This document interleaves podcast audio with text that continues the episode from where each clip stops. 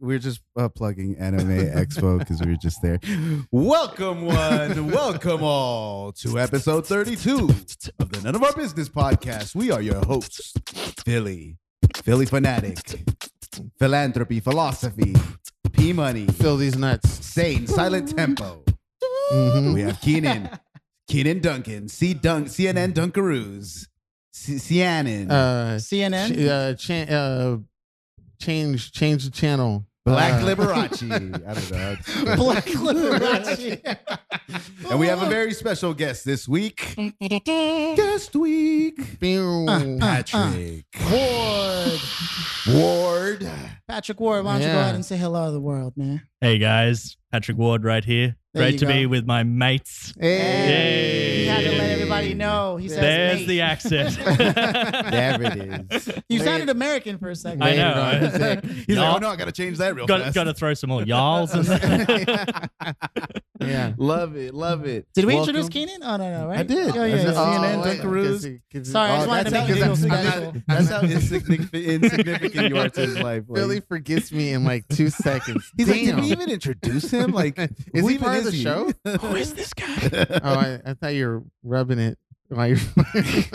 Is that how you rub one out, Keenan? I wasn't thinking- Holding the Just- one he, he- index finger He out? throws up the peace sign and then he strokes it in between the feet, like his Make fingers. love, not war. Like if he's shaking off a cigar, like, or a cigarette. I don't know. You know, it could be a cigarette or a cigar. Okay, we're starting a new Depends. podcast. Uh, fuck, fuck these guys.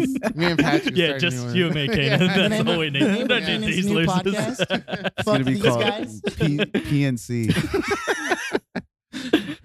Patrick and cunt. Oh, oh, now he's getting into the Aussie whoa, whoa, slang. whoa, whoa. Isn't that like? Isn't that? Isn't that? Yeah, it's it's a common commonly used word out in, the, in, Yeah, in so- Europe, but out here it's like, don't say that. Nah, So America gets like super like fragile about Right? different words. I mean, Yeah. I would, and and you can tell in the tone of voice. Like if I call ah Philly, you're such a cunt, but you can tell I'm joking in my voice. Yeah. Whereas if I have beef with you, I'll probably call you mate. Like if I'm in the club and you're ah. like Oh. trying to start something, I'll be like, mate, settle down, mate. Like, whoa, Okay. whoa, whoa. Whoa. Yeah. So But- it's all the tone. Like that's the thing with It is. words. It is so You- because you do say for bro, like, hey, bro, Oh, all right, bro. You're Yeah. like, bro, bro, bro, bro, bro, Come, come to my DJ, bro. Oh, please let me. Keenan, Tune what, in. what is your word when you have beef? When you have beef in the club? Uh, crickets? Um, he goes silent. um, Ah, well, uh, that's I- the I usually deadliest just- of all. I don't say anything. Whenever Keenan Yeah. goes, pardon me.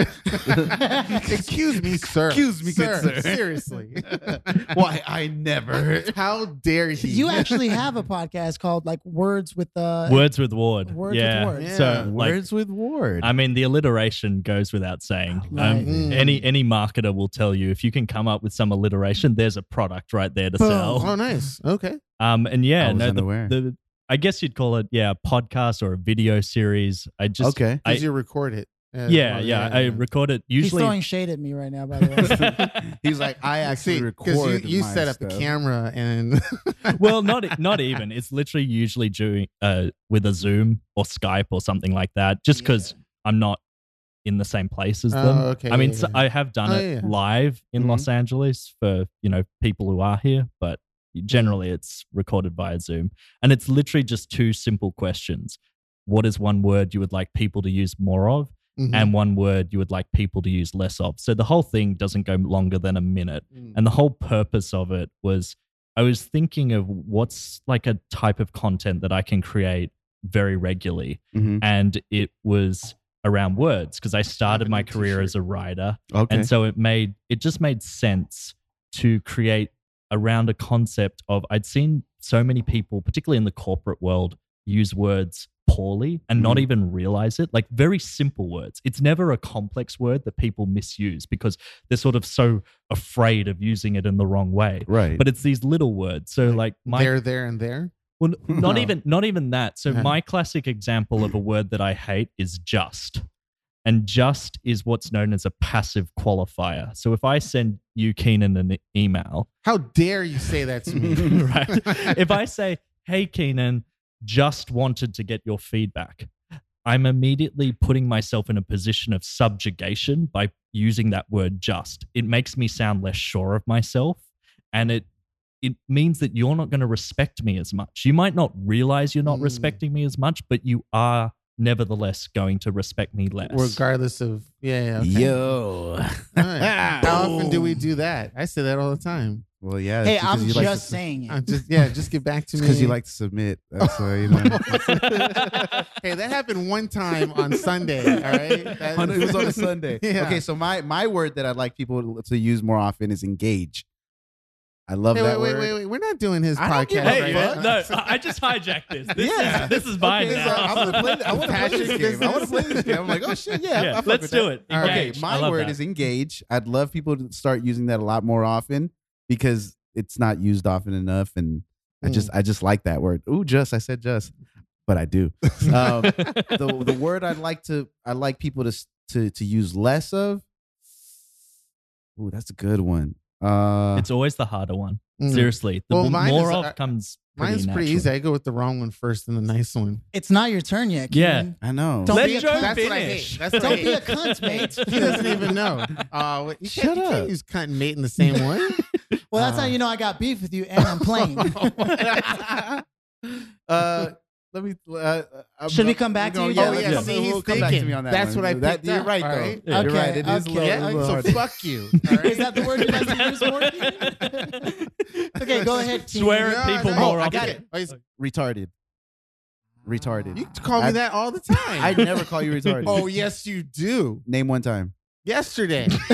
I didn't even talk to you yesterday. Swear I He's called a you new retarded. convert to this position. Fuck yeah. He's like, say that. when? And then Joe thinks about it. He Usually- goes back to a couple of When seconds. I, like, when, I, when I do something stupid, it's usually in the comfort of I just never me call and you him. retarded because I don't use that word myself.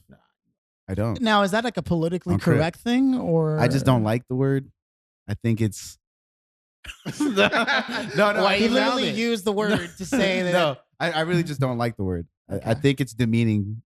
I think it's. Probably one of the people, meanest yeah. things you could say. Yeah, it is. Well, there, Personally, Coming there, from there are guy? ways. I mean, that's the great thing about insults. There are so creative uses of them that you can use a better word Exactly, than, exactly, than that. than- you than can using- still use because often I find there's an interesting thing about swearing that a lot of people associate swearing with people who are uncouth or people who are less educated and yet they've found in tests people who uh, they they ask you write down like 20 swear words or something Mm. as many swear words as you can come up with and those who have better vocabularies can actually write down more swear words Of course. So yeah, I course. listed a hundred of them on our Yeah. last podcast. Now, can you define uncouth? Because I'm a little offended Okay. because I don't know what it means. uncouth uh uncouth is like That's right. That's what I thought. it's like uh, lower class Yeah. lower class is more the connotation of Why uncouth I never. All right, what, what's yours? Keith? Uh, Wait, wait, Phil- Oh, wait, what? wait, I'm wait. not him. Oh, no, Second no, you class know, citizen no, over here. you guys, you guys skipped me because I apparently was going in. too Abraham strong. Lincoln doesn't give a fuck. All right, so I'll go. I'll go last. It's okay. Okay. No, no, It's no, all right. Keenan, I'm That's fine. It's fine. good. Let him go Okay. last. Go. All right. No, wait. Let me say something. No. He's like, no, but wait, FOMO. no, no, no, we'll do counterclockwise. So no, so It's what cool. word? What It's word do you? And also, I believe now this Why are you is looking at me so intently? This when is you your say way that? of being able to find out like how many more swear words are out there in the world, or who knows? You've got Oh, some totally. secret plot. i'm actually recording all of this for a book Oh, you are. well, I know. Actually, No, yeah, I'm not actually joking literally. here. Yeah. So when I started doing the series, and and first I was literally doing it as a way of I could interview someone, ask them like to connect over this. I've got this series, and it would mean that people wouldn't be averse to jumping on the phone with me because often you know Sales. you have that Yeah. right you have that Boom. you know the connection request goes out on linkedin they accept and then you're trying to get on the phone with them but people are like oh i don't have time but if you're saying i'm doing something for you i'm doing this interview series and i want to shout you out people are like oh okay Yeah. and then inevitably they're more susceptible to it. Right. Just- And then after the fact, you oh. can have a chat and then, oh, maybe we could work together. So, you know, there's the subtle thing under the radar. But after I'd done about 10 of these, and I'd always wanted to write a book, but like everyone who wants to write a book, I was like, when am I going to write a book? What do I write a book about? Dude, I wrote a book and it's just sitting there. right. And You then I wrote just, two books. Three books, yeah. and then Oh, I just figured, me. like, well, hold on. If I'm going to the effort of doing this series anyway, and people are coming with all these insights, might as well just turn the stuff into a book. So Mm, Yeah, Hell that's the fuck dope. yeah. What's the what's the book going to be called? Or you it'll be title? like words with Ward. It'll Oh, keep the okay, cool. consistent branding of Branding. that. Nice. Yeah. Look at this I'm all guy. about brand. That's your job, right? You're in advertisement. yeah, I've been in advertising for well, just over six and a half years now. So Nice. Yeah, it, That's it- a career. And what? Uh, yeah, no It's shit. a career. Like, Yeah. yeah. I think Keenan's just trying to avoid. he really is words. avoiding. No, I'm his, I want to know his It's- words. it's- Keenan, Phil's have some words. Okay, with Phil, words. I have words. You, you, you, you hit it. but you, hit called it. me out, so All right, you so know. as you know, I'm, I'm never prepared, but yet somehow I'm always prepared. Uh, okay. Uh, okay, so words I would like to see used more. Okay, go ahead. Sorry. Uh, that's more than. ooh, actually, word. that's actually harder for me. Words I would like to see used more would probably be. No, uh, words I would like to see myself use more is gratitude, like grateful.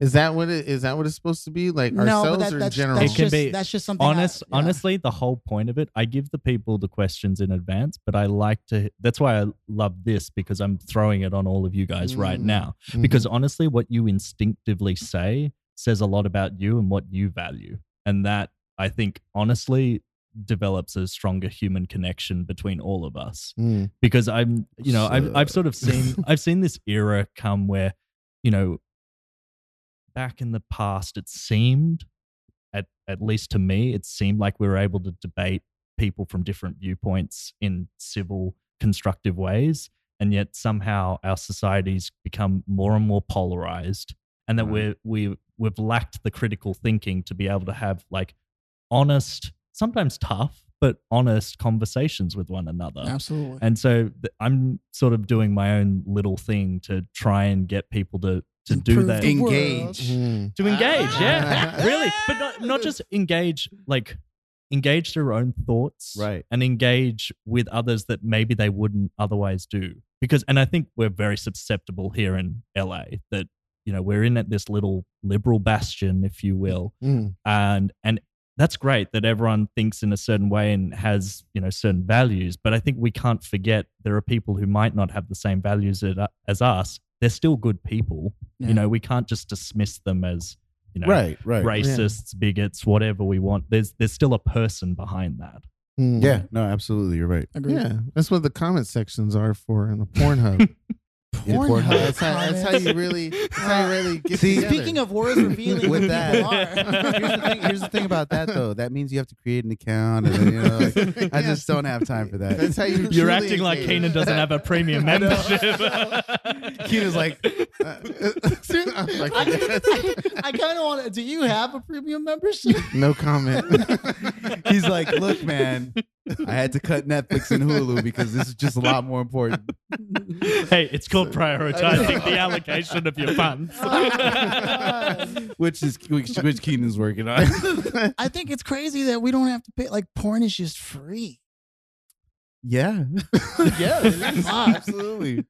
I remember when you had to get magazines, and Yeah. uh, that was uh, that was it. but a lot of stuff they want you to subscribe. Isn't, it the, isn't that? Why? Yeah, I don't know. Hey. You have to pay for Netflix. How much Like, time what- does someone what- really have for porn in their lives? It's like, oh, sign up, subscribe, and you can watch the whole forty minute video. I'm like, yo, I only need five. you know, if I'm in a good place alone and I've got the right temperature, yeah. Yeah. All right, Yeah. give us give us. All your- right, right, word. right. So, so, so, uh, so grateful's yeah. the word I What- like to see myself use grateful more because I know a lot of people are throwing it around. You know, oh, I'm grateful for I'm transformed because of all the new age shit. But I, I Mm. really think real gratitude is something that's really hard to achieve, especially for for I'm a person that is constantly on the move, constantly doing things. So my ability to appreciate anything is near nil. It, it's almost non-existent because nothing I do has ever and dare I say may never be good enough. It's it's damn near a disease, really, for me. for yourself. I've seen that Mm. about you. And not yourself. only that, but because you're such like a hustler and looking to like get onto the next thing because you're, you know, wanting to be productive all the time, that you don't take the the step back. And I totally get that. I really relate to that because I was often and I'm still struggling with that now. You know, I during college, I did 2 days of college I did one day working at the university. I did two days working at an ad agency, and I did the two weekend days in the pool teaching kids how to swim. And I did that all through college just because I needed to hustle and make money. And I was grateful that I did that, but only at the very end because that's what led me to come to America the first two times. And Mhm. ultimately, when I got the opportunity to move here permanently, how there was no question. But it's it it, it can be awful in that way that it can take years before that hindsight strikes you of like, oh, I actually have a lot to be grateful for, even though I didn't feel it at the time. So I'm I'm 100% with you, Philly. It, trying to work through, even if you don't know where the process is taking you, at least having some faith in that process and being grateful that you have the opportunity to partake in that process. Right. It's and it- hard. like you said, you won't you, you won't realize it in it's- No. in hindsight. You will. It, it'll, Oh, you you'll literally realize like I even coming to America was the scariest thing. Like I I talk about it as a fun story now, Mhm. but literally I left 100% of my family, 99% of my mates.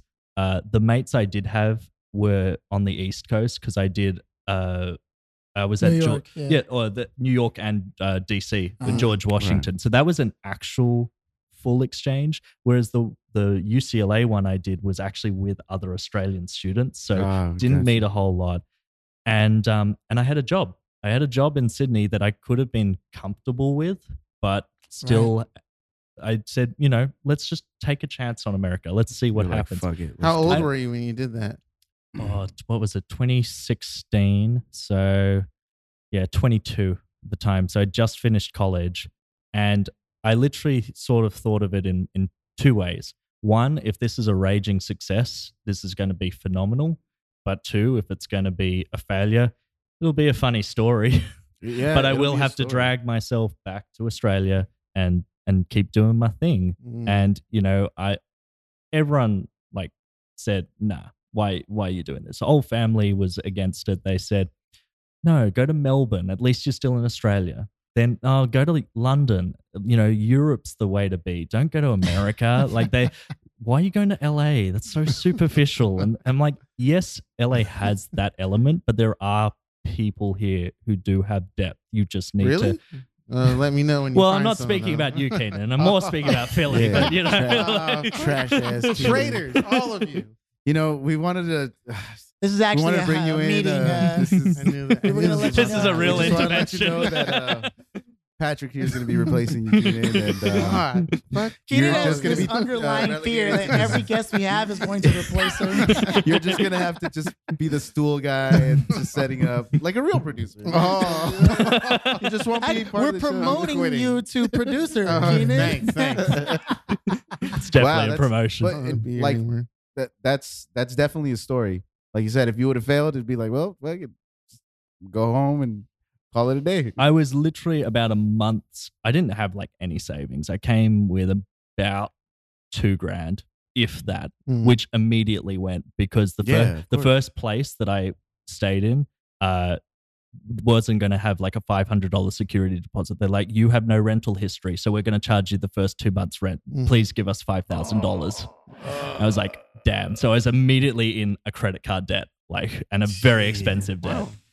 And then so for maybe I was a month out from going, I, I have no fun, like literally zero funds, but had one company, a financial company, wasn't necessarily ideal, but it took a chance on me, kept me afloat.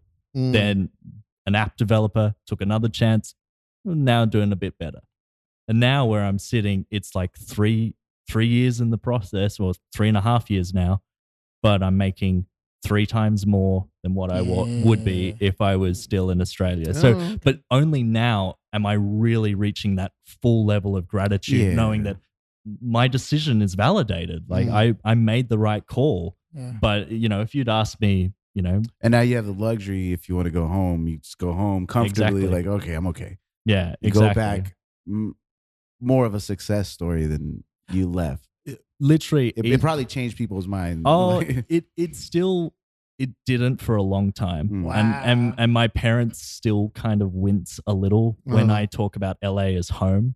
But that this was the thing. So so last year around Black Black Friday, Uh-huh. I uh, saw there was five hundred dollar return flights on Qantas, very nice airline, Mhm. and I was like, I'm I'm jumping on this. So I got this for for Easter of this year, and I decided, okay, it's been three years, it's time to go home, at least see some friends, see some family. Oh yeah, yeah. And I did that. And even so, they knew I was a bit like n- not okay with the current job, how they'd Mhm. made some promises and hadn't delivered on those. And I had enough self respect to go, well, if you're not delivering now, Yeah. when are you going to deliver? Mhm. And then from there, they sort of said, oh, so you're moving back to Australia. And then literally, I think the second day I was there, I got an offer through a Skype call for this current job that I'm doing now. Congrats. And Yeah. yeah. and as it got close to the the end of it, once again I started saying, I'm going home. Mm. LA feels like home now. Sydney no longer feels like home. It felt like an overseas trip. Oh. That's yeah. Los Angeles. Bear's like, Woo! America. Fuck yeah. Speaking of America, the women's U.S. team beat That's the. Netherlands Yay. today 2-0. Let's fucking go, America. Talking about soccer? Is that soccer? Yeah, Yeah. soccer. Okay. And Women's. I don't- I, I don't believe I sports. believe you'll find that's football Football. because it is played it is played with the The feet foot. and it's a ball, not hand egg. yeah. You- and LAFC beat uh, Vancouver last Okay. night Woo. 6-1. Nice. Savage. But we're glancing over that because nobody cares. So back to Philly.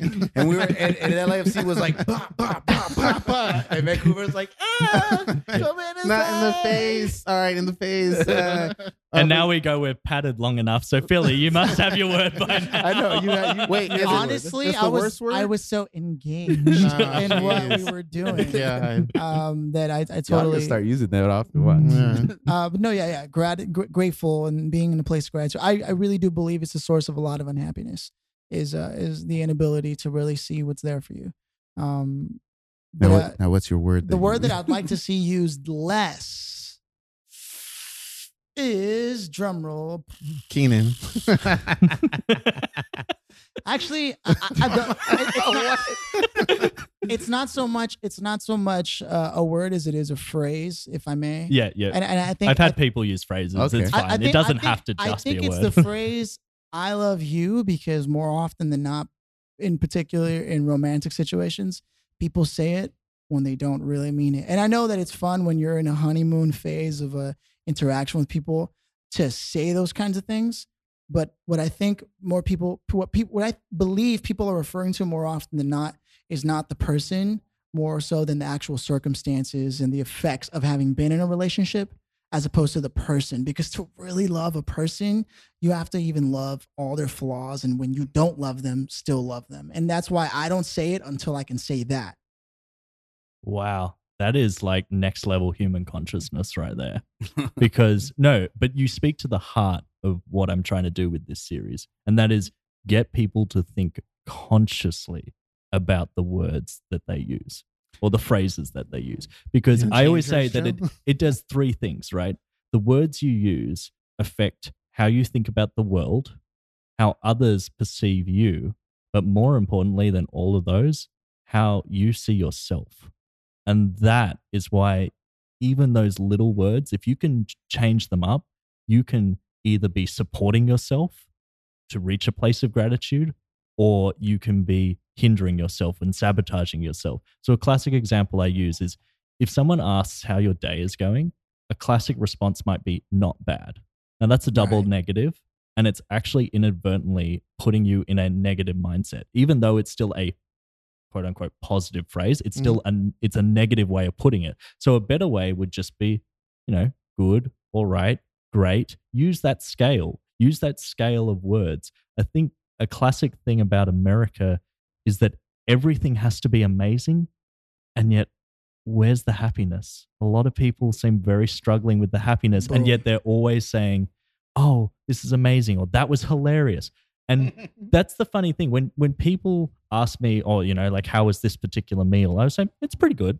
Like only pretty good. Like why wasn't it not better? It's like no, I'm just putting it within the context of all human emotion. You know, so that when I do say something is incredible or something is amazing, You then it mean actually yeah. means something. Yeah, There's yeah. actual weight behind that. There's gravitas behind that. Yeah. I but agree with but you. that starts from using them consciously and not flippantly. Right. So I, I love that, Philly. usually when I get asked like how's my day coming, I I just say I I've had a solid day. I've, I've had a pretty Yeah. solid day. Solid is good. it's been solid. It's been a complete day. Good. Ups and downs, It's been a know, day like Viagra. but it's been a solid day. It's just been rock hard. It's like uh, just four it. four hours.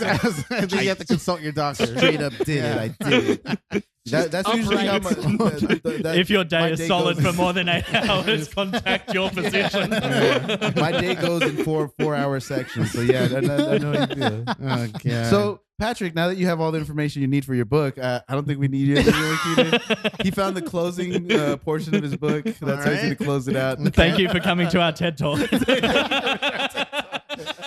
No, I'm kidding. Go hate. I love you all. oh, oh. I just flipped them off. Fuck you, Keenan. Okay, give us yours. All right, My Keenan. worst word is empowered. Oh, You want to you see that used no, less? No, yeah, no, no, no, no. Oh no. Um, cheat.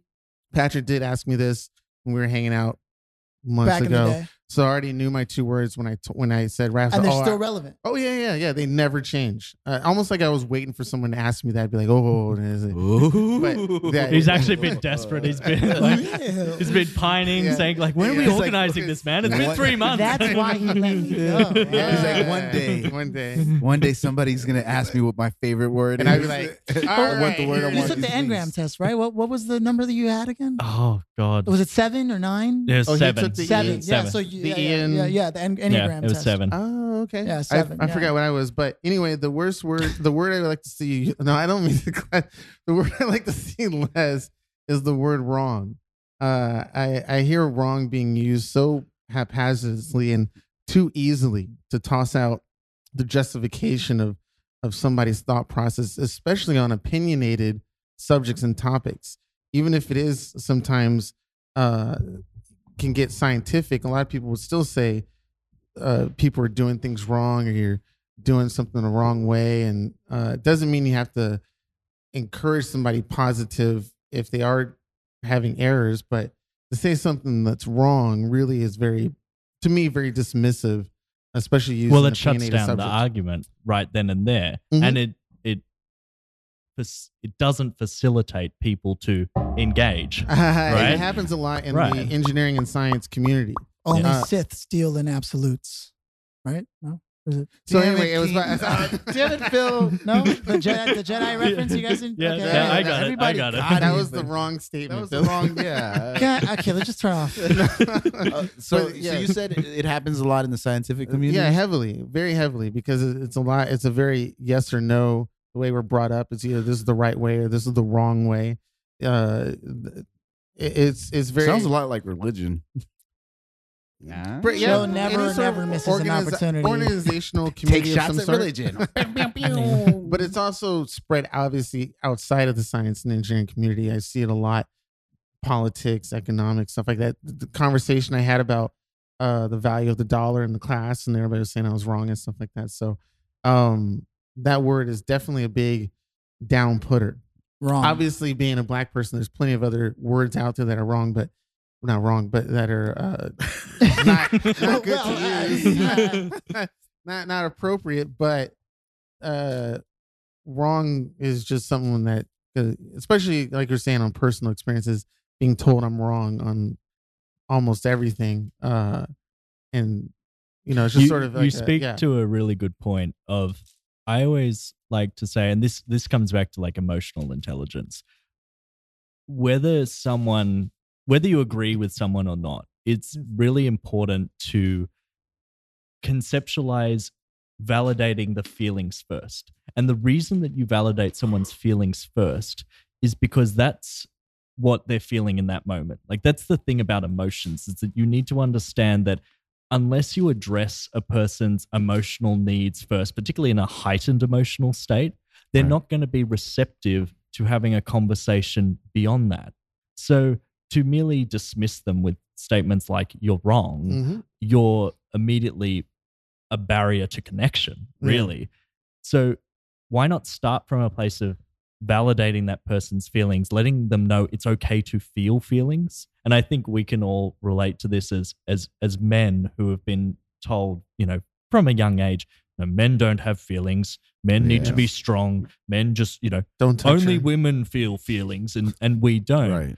and and it's it's wrong to do that because the funny thing is when you actually allow yourself to feel your feelings and and just process them you're actually able to get past them sooner and i found this from very personal experience of when i've given myself the space to do that Mhm. then I can look at myself and look at my actions almost from a, like a third party independent observer, going like, okay, Patrick, I understand that you were sad in this moment, but now you felt that sadness. What are you going to do next? And it gives you like a course of action in which to remedy whatever the thing is that made you upset or happy or angry or whatever other emotion it is. Mm.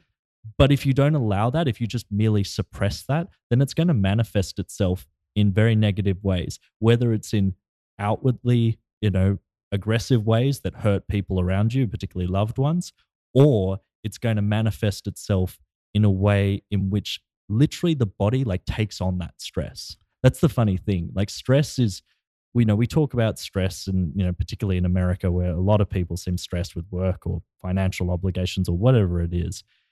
But the real damaging part of stress is how it infuses itself in our bodies and actually like makes ourselves less healthy. Mm. That's- Cortisol. Yep, Yeah. exactly. So you got to release it every morning and night, you know?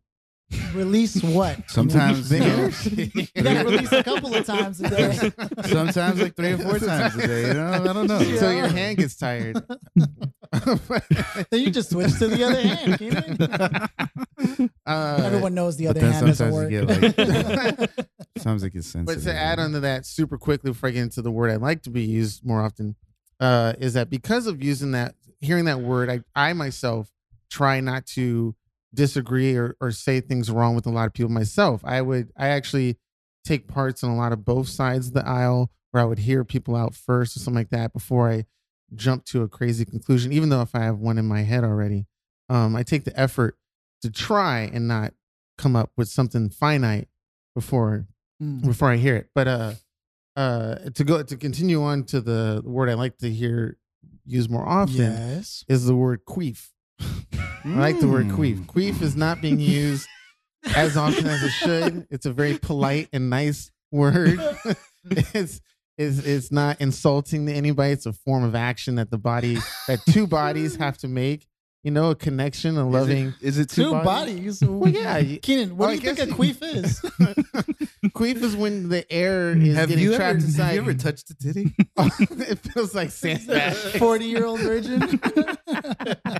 No, it's the air that gets trapped in, Yeah, and, yeah, and yeah, then it gets yeah, released. yeah. There, you know, when there's some uh, I- it doesn't loosages. always require two bodies. Well, I, I I like to, uh, you know, in my head, imagine two bodies doing it instead of solo. Because then where am I at? I Oh, like to be you, included. You just can't get your Jones off. I know. like that. yeah, it, just, it doesn't work. I mean, oh, so you're a fan of the queef beyond Has- the word. yeah, has has yeah, especially when like uh, inanimate like inanimate objects don't queef. At least I don't think they queef. I guess they could queef depending on how hard I'm putting my pressure. on. But anyway, not that I've experienced it or anything.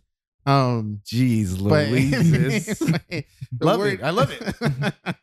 I didn't think I was going to live it this much, but I do. when I first heard it uh, in high school, I thought it was super funny. I didn't even know what it was until I found out later what it was.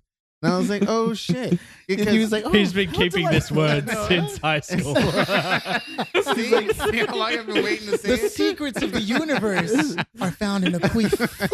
Pretty much. Queef. See how it comes off, the rolls off the tongue and the mouth. You have that f- at the, you know, you get the nice little uh, sound La, la, effect. la, la, la, la. you can David Attenborough it. Today we shall watch As a hoe. the spider monkey. Do you know David Attenborough, the, the, yeah, the Yes. narrator? Yeah. I mean, di- did you Queef. but I did like you, that word. did you hear about uh, David Attenborough, the, the the scientific ship that was uh, so the uh, British government was naming a, I think it was an Antarctic research vessel, and they ended up calling it the SSS Attenborough or whatever it was Oh, called. okay, yeah. But when they put it to the public, Yes. big mistake.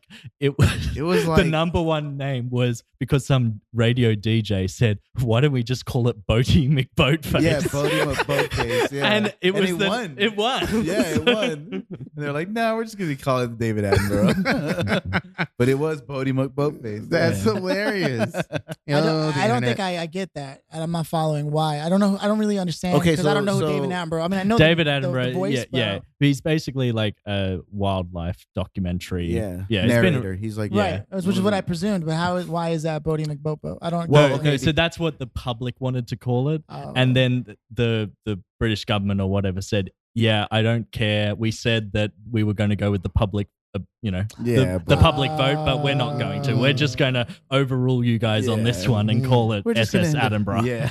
Because what kind of respectable, gov- respectable government would have an SS Boaty McBoatboat, right? Yeah, okay. hilarious. I like it. I Oh, figure if this was in this country, then We would. We Hey, oh, we yeah, would. we would- fucking would. Yeah. Sure. We it, it would be easy to remember. Tremendous names, yeah. huge Yeah. results. We're for the people.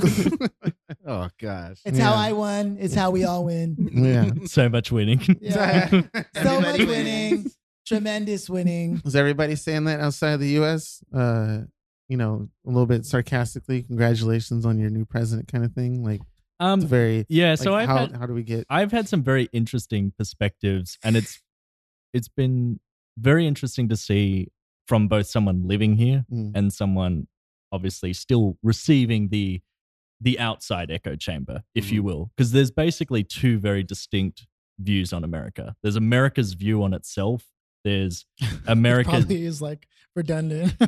well, no, but it still it still is important to consider how a country perceives itself, and and and more importantly, America being a collection of what I'd like to call miniature countries. Yeah, absolutely. You know, in Mhm. terms of its its you know, L.A. is very different to the Midwest, is different to the South, Mhm. right. um, and then from there, but the the international community, at least certainly the Western world, s- perceives it in in a pretty unilateral way. Um, there was a lot of hope and aspiration under Obama, um, but now we've sort of regressed to the rest of the world sneering at America the same way it sneered under under Bush. Oh, And that, you know, yeah. um, you know, there's a lot of jokes made at its expense.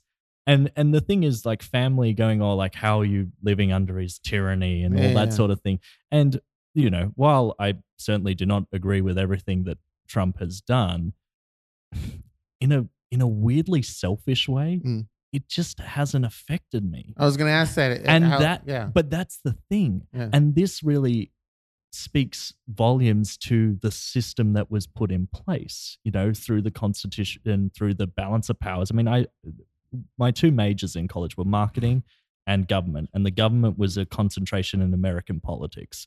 So mm. through that, I really saw how all these checks and balances were very deliberately put in to avoid any, you know, sort of big shift in power. So while I certainly disagree with, you know, his rhetoric and um, on a number of different issues, from a personal standpoint, he just he hasn't actually done that much. And I he think hasn't that done anything really. but because it really speaks to that really if you're looking at elections that you really should be voting in they should be like your city Your local- elections your yeah. local state. council Okay. you know even to your state because that has a far bigger impact on your life Mhm. Mhm. than the federal government does Absolutely. Mm. I agree with you. And then to back to the point where you were saying that the US is really just a, an accumulation of a bunch of smaller countries because the west the west coast is incredibly different from what happens in the east or the south or any of these other portions of the of the country.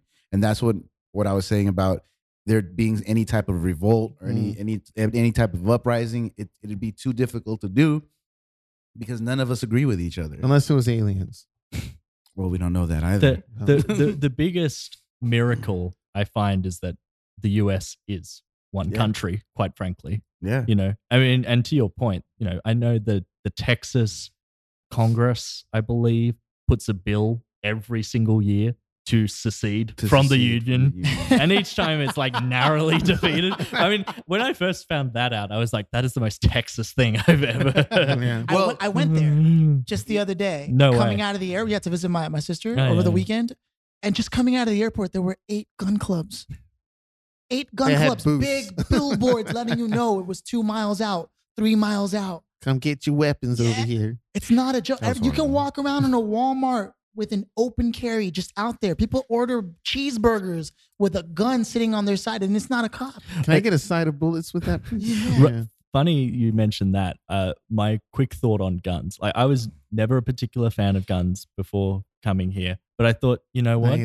No, no, no, no. yeah, yeah, no, like I- an I s- 80 at home. no, but here's the thing. I thought, well, look, let me put myself in a different perspective because clearly there are people here who love guns, like really love Mm. guns. That's right. So, so I went to a gun range.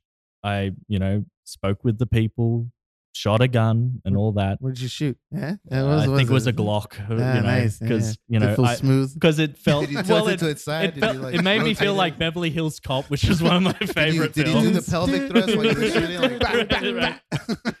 Um, I've never held one, never touched one, never still, shot one. but still don't still don't like them. Oh, You know, okay. and I had that experience. I spoke with those people, still nice people, but it's again, a good spread. how was how was the power? Did you feel a lot of power? No, that's No. the thing. All Okay. I felt was this is a destructive weapon that shouldn't exist. Mm. Be but I'm glad job. that I did it, so I had that Fair enough. experience. I should do yeah, for the sake of doing it, just for Yeah. sake, just to reassert your, Your- position. yeah. on Right. It, it, it's almost like Because you could have been wrong, but after seeing for yourself, well, you it's said, well, making yourself slightly uncomfortable. right. Really, I mean, and and this and That's not even not yeah. even as something as dangerous as guns, but just as a general religious views, right as a uh, as a, political a- views. a general way of being is get comfortable being uncomfortable and the thing is being uncomfortable is not actually that hard like okay maybe it feels awkward for a 2nd Mhm. but you might learn something and that's really the, the source of how we as a species can i would hope level up our consciousness Level because- up. Yep, I'm uncomfortable right now. as you weird. I should I told be. you to go to the bathroom before we I. I didn't want to go. All right, Jesus, Jeez. I can hold. I can hold it. I swear. I Oh, think. jeez, Keenan.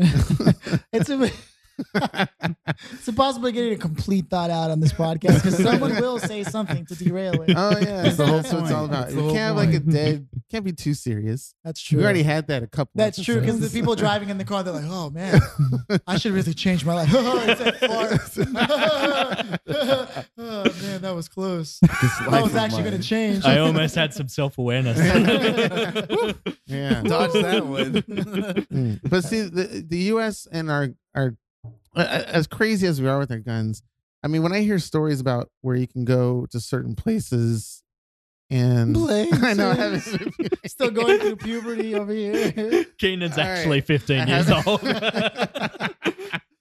uh, It's part of the blip. uh, you guys um, haven't seen Spider No, it's right. But uh, as you can go to certain places in the in Vietnam, I think in Vietnam where you can like uh get like a grenade launcher or an M M16 and mold down these like animals and cows and oh, stuff Oh, that's like right. that. It's fucking We don't have that in the U.S. as far as I know. Do you want to shoot a cow? No, but I'm just saying that with the a si- bazooka. That's what I'm saying. The seriousness that we take on our guns, I, I, there's there's some There's levels. levels There's to levels to shit. this because we're not we don't have a gun range where you can shoot up a cow with a rocket launcher. You know, No, instead or we have farms where that we you know them for that's what I'm saying. That I know of. I don't know. Yeah, maybe yeah. maybe that isn't true. I don't know. I mean, that is true that while we don't have ranges where you can do that in Australia, farmers are allowed to get guns, even though we banned most guns Oh, that's in- right. after 1996. It was a massacre in uh, Port Arthur, which was a Mhm. tourism hotspot. I think about 30 people died in Mhm. that. We've had like eight of those this year. yeah, right, Yeah, right. yeah. You've had plenty of them. um, but farmers are still allowed because there's a lot of pests. I was mostly, say- mostly introduced by Europeans. Yeah. So like a lot of cats, like feral cats, um, dingoes, cane toads. Mhm. Oh, you can watch saw- you some. can You can them watch. over. You can watch some great videos I saw on that. YouTube of like people running over or shooting cane toads. Cane toads, and these are They were- toads, actual Yeah. toads. They did a segment on John Oliver. Are they about it. big? Yeah, they're about amphibious this big. I realized. I Fuck, realized. yeah. Okay, It's a Pokemon. I realize this is audio, so uh, put two hands together. That's uh, the size of Oh, a cane toad. Um, but they were brought over because we had cane sugar and we had these flies. So the Oh, cane toads, cane toads. okay. cane toads ate the flies, but Yep. now there are too Because many of them. It's So not trying to play Now God. they're all I, I, I was reading in Sapiens like how how Australia was really one of the last places to be touched because of the the, the development of uh of, of of Homo sapiens across across uh, our our history. It, it took a while for us to actually be able to reach over to the Australian islands. So there was a lot of animals that were developed and bred independently of the rest of the world and wasn't as touched. And that's why we have so many strange creatures, like even marsupials. You know, right, like- it's why we have emus. Uh, it's why we have oh, cassowaries, platypuses, koalas, I mean, kangaroos, all those. when I see of things. kangaroos and how buff they look, like you Oh. could literally get into a fist fight. Oh, And they'll often take you out. you you want a story about kangaroos? You fought Oh, one? No, I didn't fought one, but this is this is a testament to how strong they are. So, uh, my uncle owns a farm, and he was driving along in a Toyota Hilux, so big pickup truck, and he sees out of the corner of his eye this uh, kangaroo, and it's just like bouncing along. And he's like thinks nothing of it, keeps driving, bouncing on a little bit closer, jumps over a fence, rears up its legs. This is how it like fights during mating season, and kicks over his Toyota Hilux. They are, and the the the truck like rolls a couple of times. He's Wow. fine. Holy He's okay. Yeah. But like that's how freakishly strong these animals are. They are not to be messed with. Mm. And there was that guy who punched a kangaroo because it was bother, bothering its dog.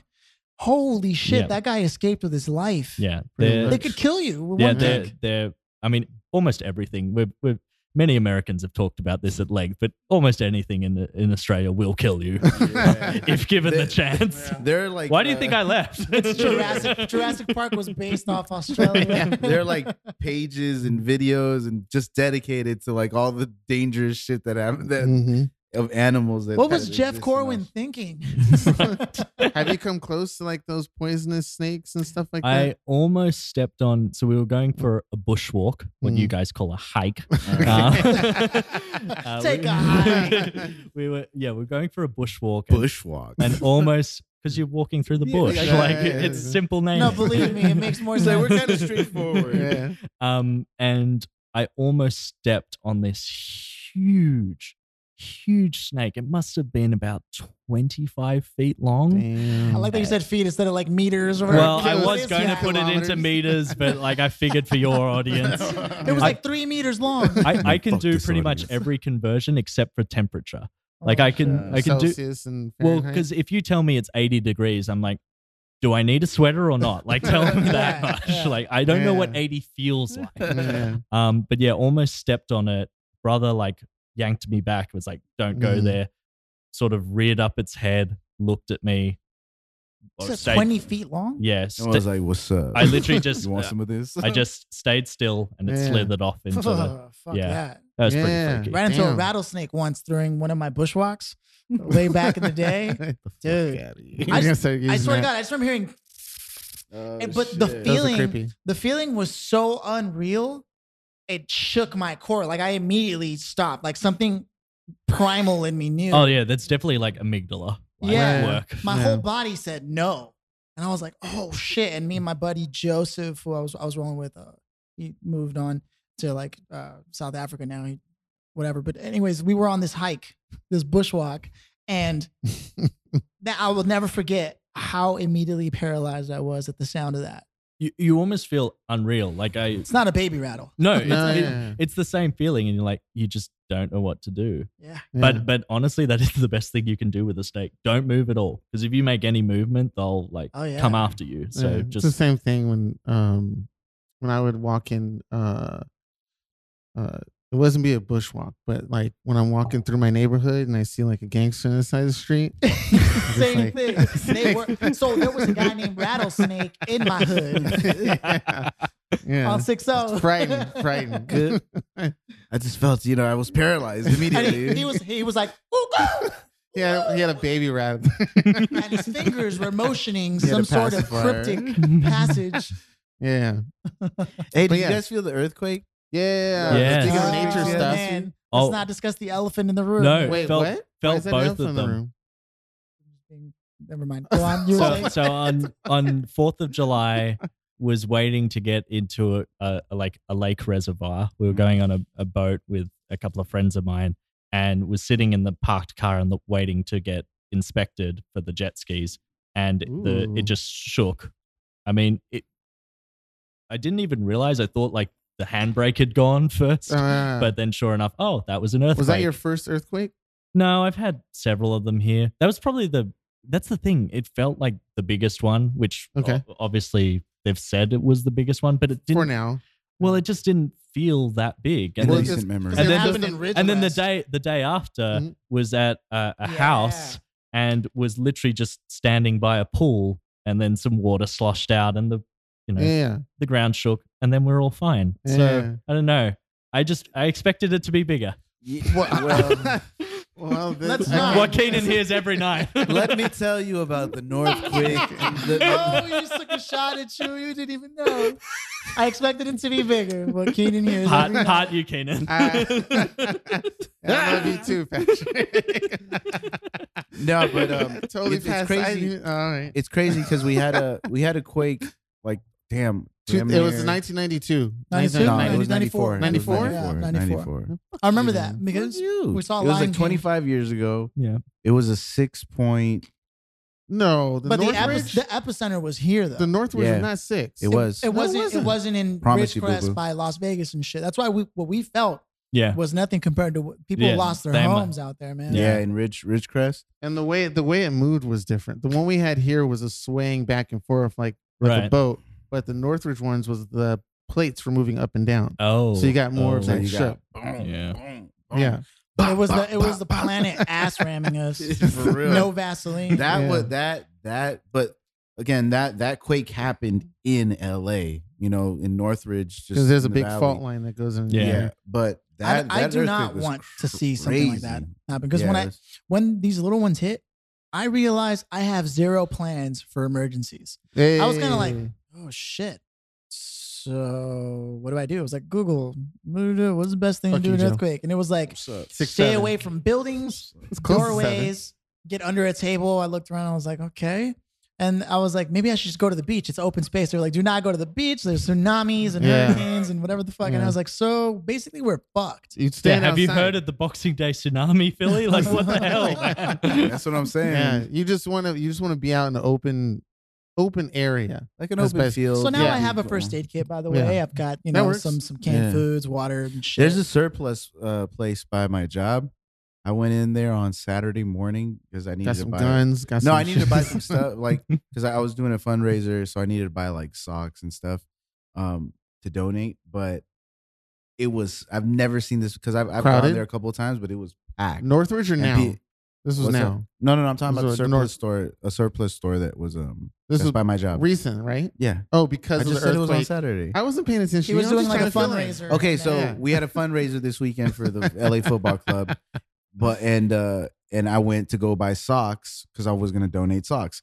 When I when I went to the surplus place, it was packed. I've never seen it this packed ever Yeah, because I've gone there multiple, excuse me, multiple times, because and people were just like because they thought it taking was, all like the the the first aid kits, the Mm. emergency food kits, like, right all that after. shit. See, that's the thing. Right if it had had it's too been like yeah. as dangerous, it would have Yeah. been too late to. Yeah, I can't Mhm. imagine. Well, which is what I'm trying to say. Like, yeah, fuck. but what you could do is so if a big one really hit, uh, first you have to get some sort of exchange of cash or something like that. Because if you have no money, I was thinking about this. I have I don't carry cash on me, so if I have a credit card, Fuck. possibly machines will be knocked out or Oh, power will be knocked out, so you can't go to an ATM, you can't go to a bank.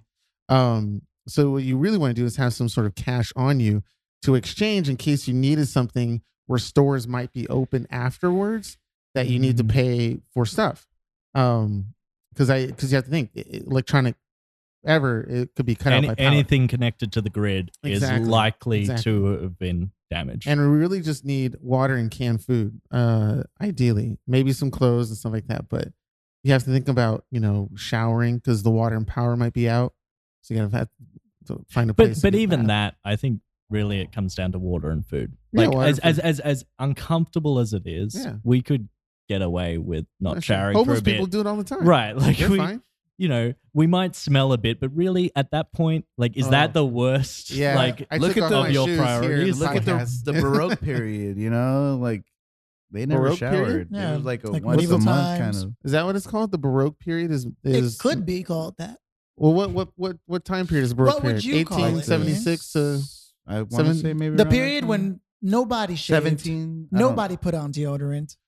Now is that a given factor? Certain like people in the upper ups like mean, showered every They, so often. they might have put on berries and you know Whatnot, oils and yeah. all kinds yeah, of a shit. A lot of oils. Yeah, yeah, have yeah. you ever That's what tried the to do Romans that? did. Yeah. The Romans But see, put Roman oil. had Yeah, back. seventeenth and seventeenth and eighteenth century. So, okay, yeah, yeah, it's fine. Well, I, did, I just didn't know. I didn't know.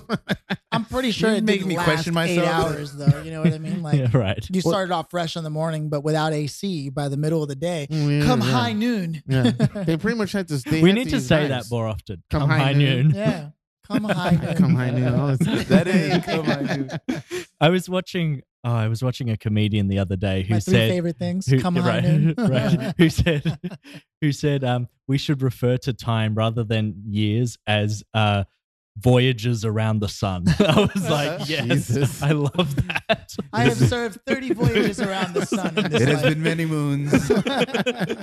many moons ago, thirty moons ago. Ah, geez. Well, we was- should all speak Shakespearean. that, that was the whole uh, Sir John Dee thing, and and um and the uh the the table that he that he had developed, which then penned the name Shakespeare, uh, was was the whole idea of being able to sort of because of so many dialects were being spoken, he wanted to create like sort of the Elizabethan English, sort of unify the thought of a nation. You know, he was one of the first people. I, I there's like documentaries showing that Sir John Dee is you know, uh, what's the word I'm looking for? Uh, supposedly he was the original 007 because he would sign his letters to the Queen that way.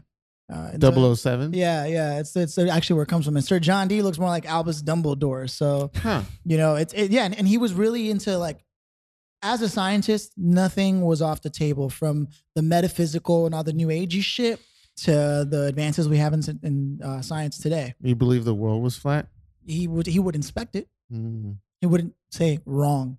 okay. You know? Well, we've got to remember, I mean, with flat earthers, even the Greeks, which they point to, Mhm. they knew the world was round. So, Pretty much. uh, Yeah. you know, it it gets. But again, that kind of speaks to our broader point of just like shouting logic or reason or facts can't always do it. Mm. And really, maybe it speaks to your point, Philly. Maybe there's something else behind that. Maybe it's not actually that they're flat earthers. Maybe there's some resistance to accepting that because they don't like authority, or maybe they don't like being being made Oh, to what we feel were inferior. before the podcast. Right, exactly. There's something there that, that you're upset at that doesn't really exist. Exactly. Mm. And and and that maybe is where we we should show some compassion far from saying like accept that, you know, your view is is right, Right, empathetic, and, but at and- least and- show some empathy, Yeah, Yeah. you know.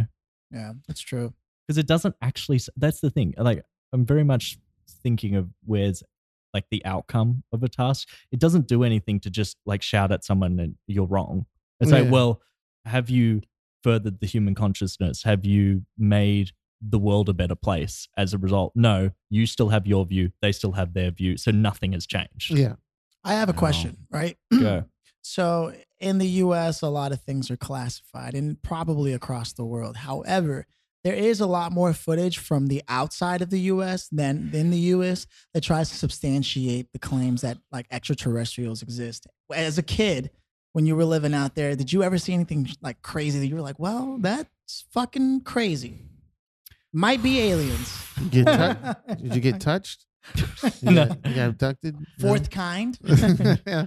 Um Yay or nay? on it Well, it was it was yeah. Do you believe in aliens? Oh, first. uh, yeah. do I believe in? Yeah, Yeah, let's yeah, let's okay, start by okay. that. All right, You'd all be right, like, all oh. Fucking aliens. Well, okay. I will I'll answer it like slightly equivocally.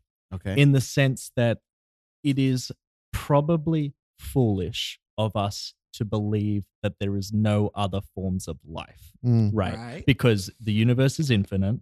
And if the universe is infinite, that seems illogical for us to think that we are the only life forms. or the pinnacle of intelligent life. Right, right, exactly. There could be a species that is like, you know, 10, 100 times more, you know, smarter than us.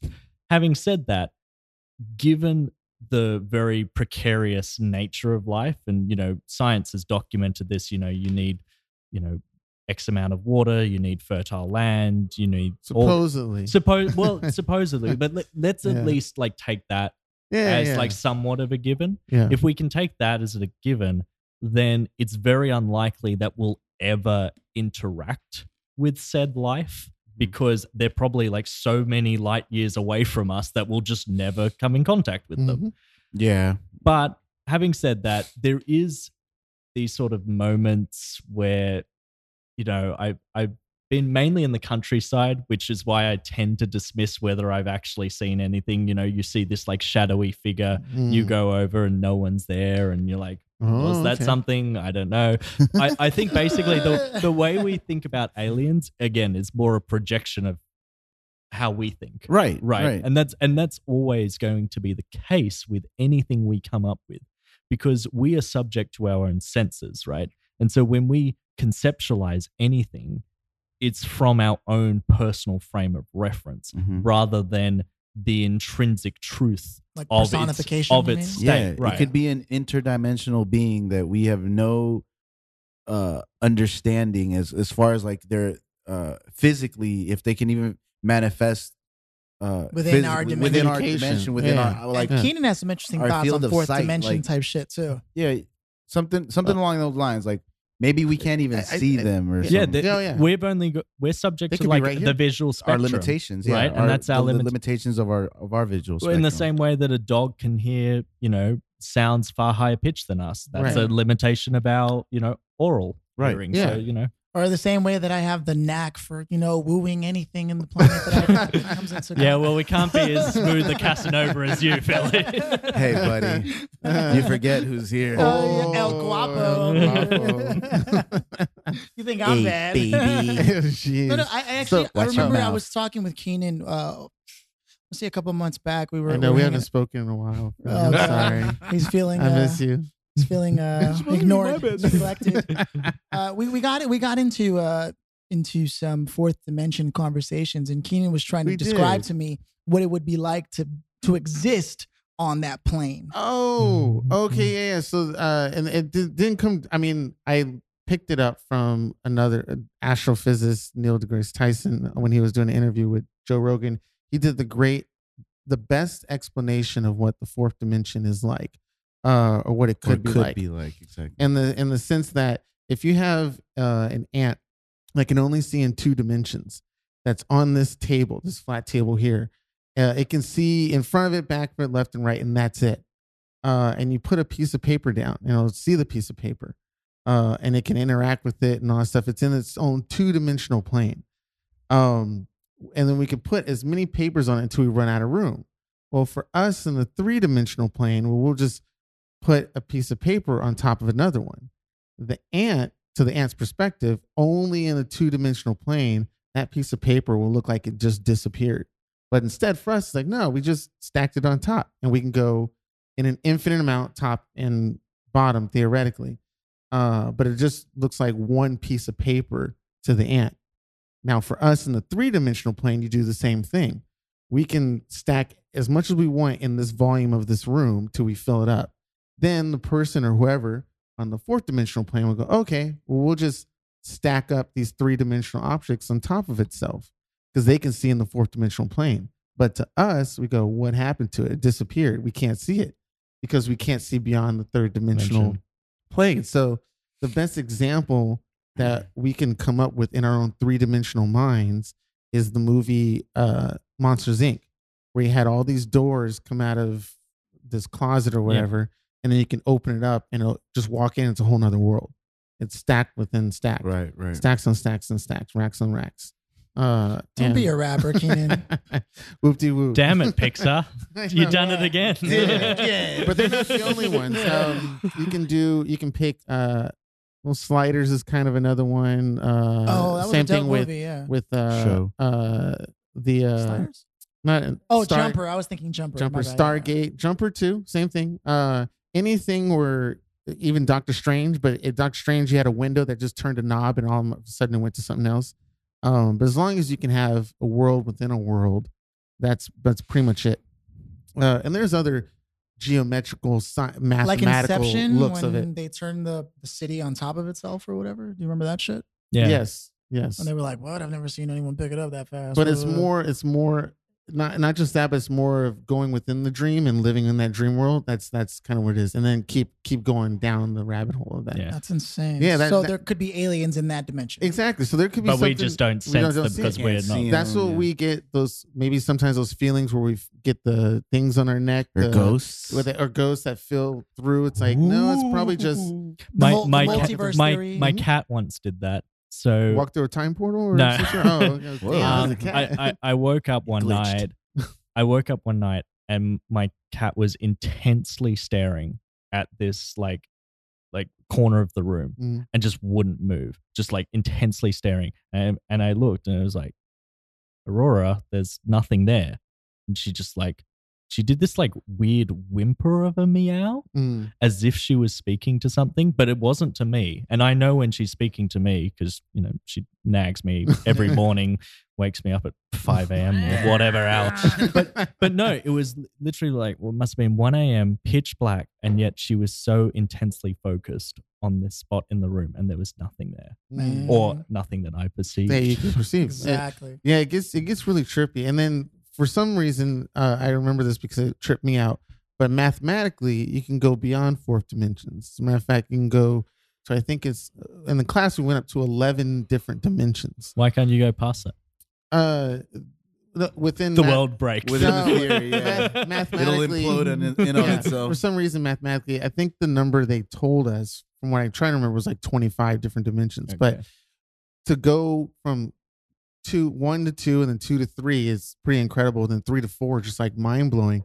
Then it's like, well, what the fuck is five, six, seven, eight, all the way up to twenty five? It's it's it's it gets really weird. But that's when math, you know, you can't. trying to live my life, man. live my life. You told me there's Yeah. 25 dimensions. Yeah. And that that could potentially be where the multiverse also exists, is in the other dimensions, Yeah. right? Like we're And the style of 25 we're the third a bitch ain't dimension in our own, but then they probably have in their own fourth dimension. There's probably a dimension in there's, there. there's there's yeah, there could be, you know, five, six, seven. There's probably all a that stuff. Keenan in there going through the struggle too, bro. Yo, kid, I got your I want to be like bro. Jet Li in the movie The One and just go to all the different universes and kill all of them so I can become greater. what a concept, right? but see, yeah. Also, I mean, Jet Li is a fucking badass, and Jason Statham, oh man, he's an asshole, by the way. What But you in real life? yeah, but Jason I guess it's true to his brand, right? What is he supposed to be? A friendly guy? I was in the, in the I was the security guard at this uh at this um I was a security guard who just stood in the elevator all day for the Soho House off Sunset. Oh, yeah, yeah. yeah. members only type shit. And I'm like, you know, this was like 10, Hmm. 12 years ago. And he comes in and I'm like, oh shit. I'm like, Mr. Jason Jason Statham. And he was Statham. like, yeah. Like, like almost like, yeah, what What the about fuck's it? the point? Like, what do you like? what do you uh, want? And I was just like, wow. Like the tone was just clearly leave me alone. And so I was like, well, mm. Soho Should've House is high an kick. interesting place. have you been in? I Yeah. haven't been in because you have to be invited, you know? Yeah. So, uh, Ooh, uh, Patrick. All right. so first, first time. Damn. Keenan is now locked onto you. okay. So, so, so first time I got invited, and there is a lesson in this. The- The lesson is just always say yes to things. You know, you'll never know where it ends up, and it'll probably make a good story. yeah. Um, so I went to this alumni event for my university here in North America because it was a pretty big college uh, where I went to, like sixty-five thousand students. So Okay. uh, pretty much there's Weird an, flex, but okay. no, but there's no, but what that means, what that means no. is there's like alumni networks all across Right. the world, Yeah. basically. So I went to this event, spoke with this person who was a producer. Um, she actually got me onto this like web series as a production assistant for you know a couple of days, and that's where I really saw the side of entertainment of. Oh, so talent can be very high strung, and everyone else just has to, you know, Deal with it. bow like servants wow. to royalty. What was the website? Just the name. You don't have to go Ah, into what detail was with it? it. I think it was like something like friends, friends without benefits, or Okay. something Okay. like Okay, that. whatever. Just Friends from yeah, college, huh? it's Something, That's something. fine. It was as long as it wasn't web series that I was like a big fan of, because I'd be like, awesome. Oh no, no, no, no, no! It Yeah. was it was some random Okay. small timey thing. Okay. Um, anyway, that producer friend, uh, she took me to Soho House, invited me one night, Mm. and went up, and uh, just the air of it. yeah. You know, I mean, most people there are just like industry folk you wouldn't actually recognize. But you know, every so That's often you got the A-lister. Okay. Like i went to went to the bar, and um, uh, Leonardo DiCaprio was next to me. and just said like, "Hey, mate, what's up?" With you know yeah. a- an even thicker accent than that because because this was the first time I was in LA, so I always like to impress by going throwing it on a little He thicker. flexes. He flexes I flexes with the accent, Yeah. and and he just literally went, "Oh, you're Australian? That's so cool." So that was pretty. And that was. bl- Patrick blushed. A Oh little no, bit. no! I, I like was very cool about it, but inside I'm like, oh, You're this like, is the coolest yeah. thing. He's the coolest motherfucker alive. You're like, okay. But then, but then I went over with with my um, producer friend, and this is where I saw the the slightly uglier side of LA. Of uh, she was speaking with uh, this uh, client of hers who was like a former Miss Britain or something like that, and they were trying to get her on some some kind of uh, reality TV Yeah. series, you know, the lives of the rich and the famous, or something like that. And this guy comes over, and yeah, he's a nice enough guy. He's just like chatting about you know his business and what he does, and he's being all respectful. And this girl looks at me and is like in front of this guy and just like rolling her eyes and like uh, get a load of Producer this guy. friend? No, no, not my producer friend. Oh, this the Miss, Miss- Miss this Miss, whatever. Miss Whatever. Britain is like rolling her eyes and like this, you know, this guy get a load of him. And like he walks off, sort of tail between his legs. He wasn't like hitting on her or anything. He was just like trying to make conversation.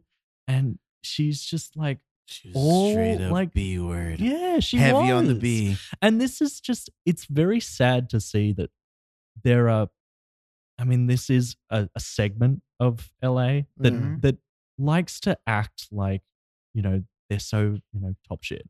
Trust and me, I what, know, what yeah. I, what I Two of don't, my co-hosts are like every fucking. But what I- what I- what I Who the don't- fuck said that? like what what I don't like about it is is one thing very specifically is it it's sad to see people acting like you know oh this status or this you know thing matters. Because at the end of the day like we're all just trying to like make a decent life for ourselves whatever Mm. that is. I always say like you know success is not you know it's not trappings of being rich it's not materialism it's it's just whatever you want it to be. And as long as you've got enough self-awareness to define that for yourself then that's all that really should matter.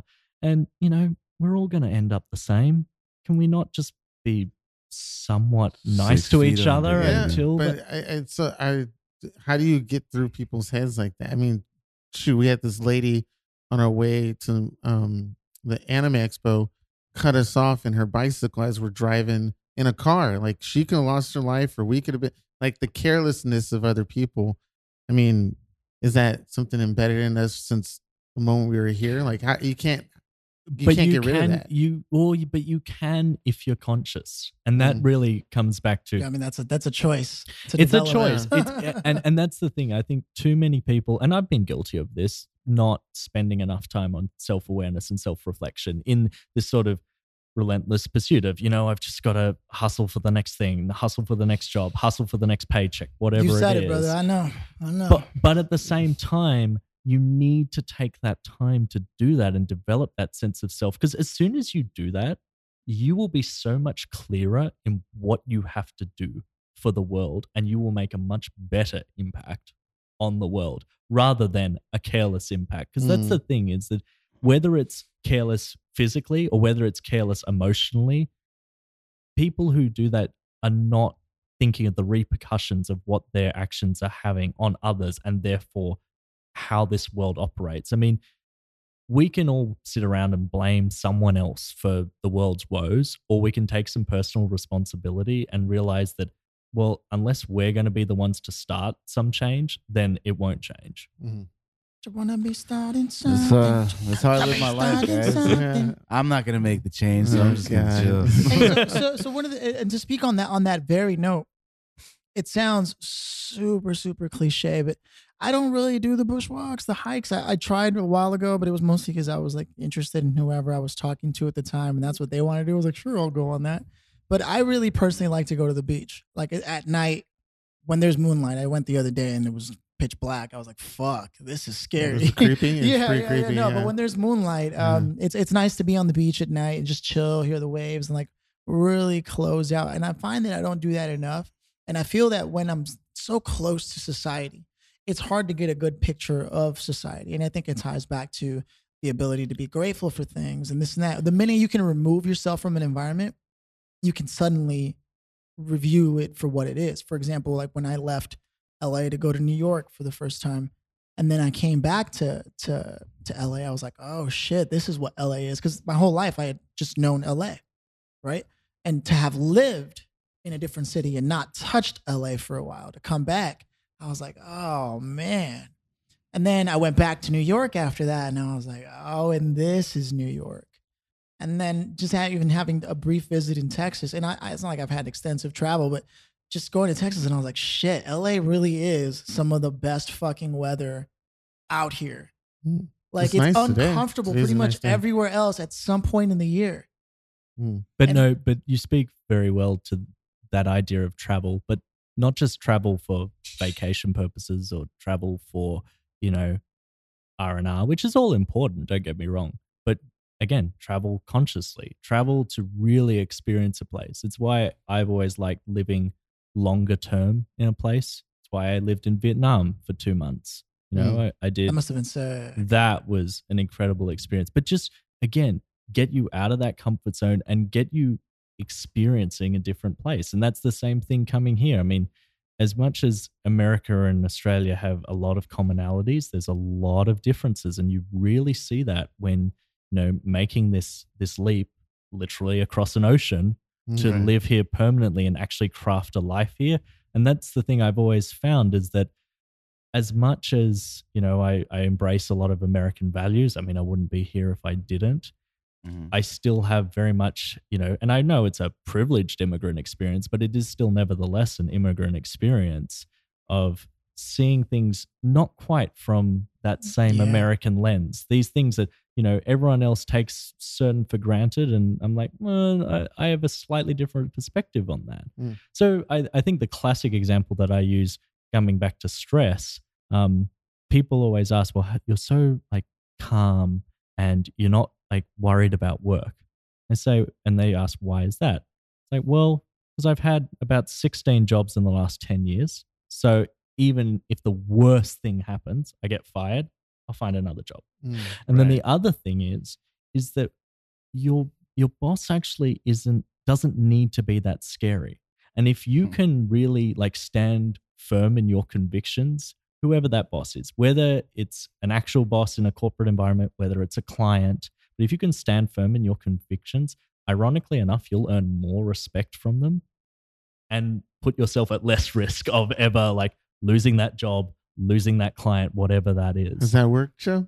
You goddamn right. and do you do you think do you think Goddamn it has something to do with like sort of um uh people usually feed into certain fears and things like that. So if somebody sees that they can get that out of you somehow for some reason it sort of manifests and they they'll, they'll treat you that way. Whereas if it seems that you're you're more confident in yourself and uh take the example of let's say uh dating right? Where if someone comes off like sort of uh, uh hi and this and that generally speaking people are like i don't want that kind of person around me.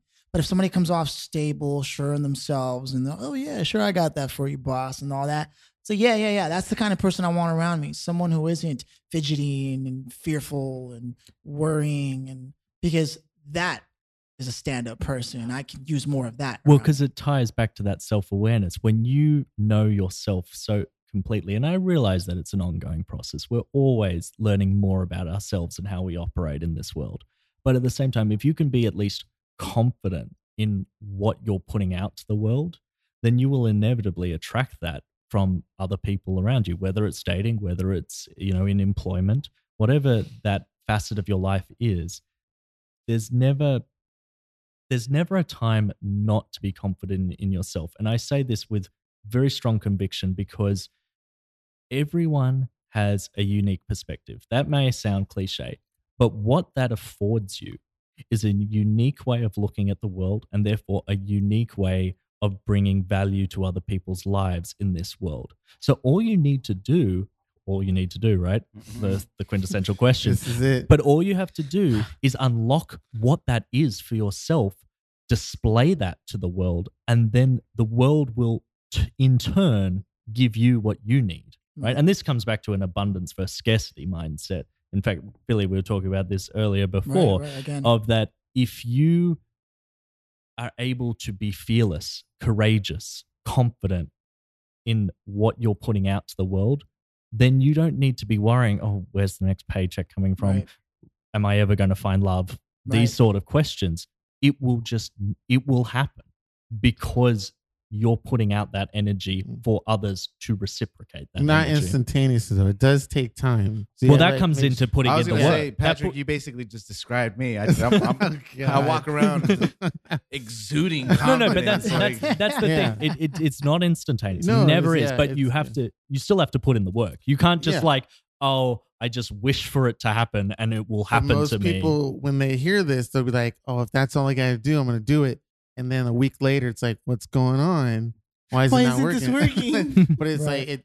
I think one thing that needs to be added to a lot of conversation that has that topic in it is that it the the signs of time and that it may be months or even years that people can't expect that sort oh, of change absolutely. has to continuously going. So even after a week or two, you have to keep going for like months. Oh, not even years. Yeah. Like I, Yeah. I'll, and I'll say this from direct personal experience. Like I would feel like I'm only just.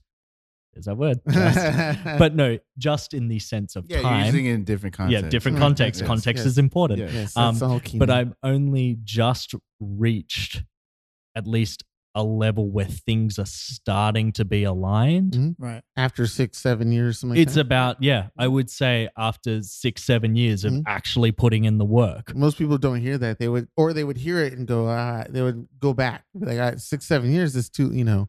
Um, the idea is that there definitely needs to be an input of understanding of concept of time within this sort of methodology of thinking. Because Right. we're all in our out. we're all in our own races and we're all in our own races to better ourselves. So Mhm. if people want the thing to measure themselves against when they get worried about the time passing, which is understandable, then just look at are you 1% better than you were yesterday? You know, do something small because those little 1%s Mhm. Man, add up to a massive Over a, over yeah, we 100 talked about my, my student loans 100%. Yeah. podcast. and, and and you could never you you could never take this approach to cut the time in half right so you can't you can't impregnate nine women to get a baby in one month Right. right and yet that is the approach that most people That's it, take yeah, to yeah. all of their efforts Mhm. everything has its fermentation period it's uh yeah. I mean, I mean, I'm allow me to like flex a little here. But if you Oh, had you haven't been it- doing that? Yeah, doing it I all think- episodes. now No, no. wanna do it? Right. no, but if you'd asked this isn't even your final form Right. Now- if if you'd asked if you'd asked Patrick at like 18, 19, 20, Third person. Okay, here we go. no, right. If you'd asked him whether he was going to be living in America, working in America, you know, m- making six figures before 30, Mhm. if you'd asked him whether he was going to be featured in Forbes, if he was going to be like co-hosting events as like a pillar of the LinkedIn community, like he would have told you, "Ah, mate, get fuck fucked." Like that's not going to happen. And yet somehow it Yeah. has. But again, that's the point. Sometimes you just have to, as we said earlier, trust the process. You know, it can be very hard to do, but if you're just grateful that you're part of this process and you're putting in the work that you know in your soul Mm. is right for you, then the results will come. They will take care of themselves in time. Mhm. And you just know, okay, well, this is what I have to do. This is what it is right for me to be doing in this point in time. And that transition, did something happen to you? Because if you didn't think that before and now you do, was there some some person, someone, something, some involvement, some did did anything outside the realm of Patrick happen to make that change?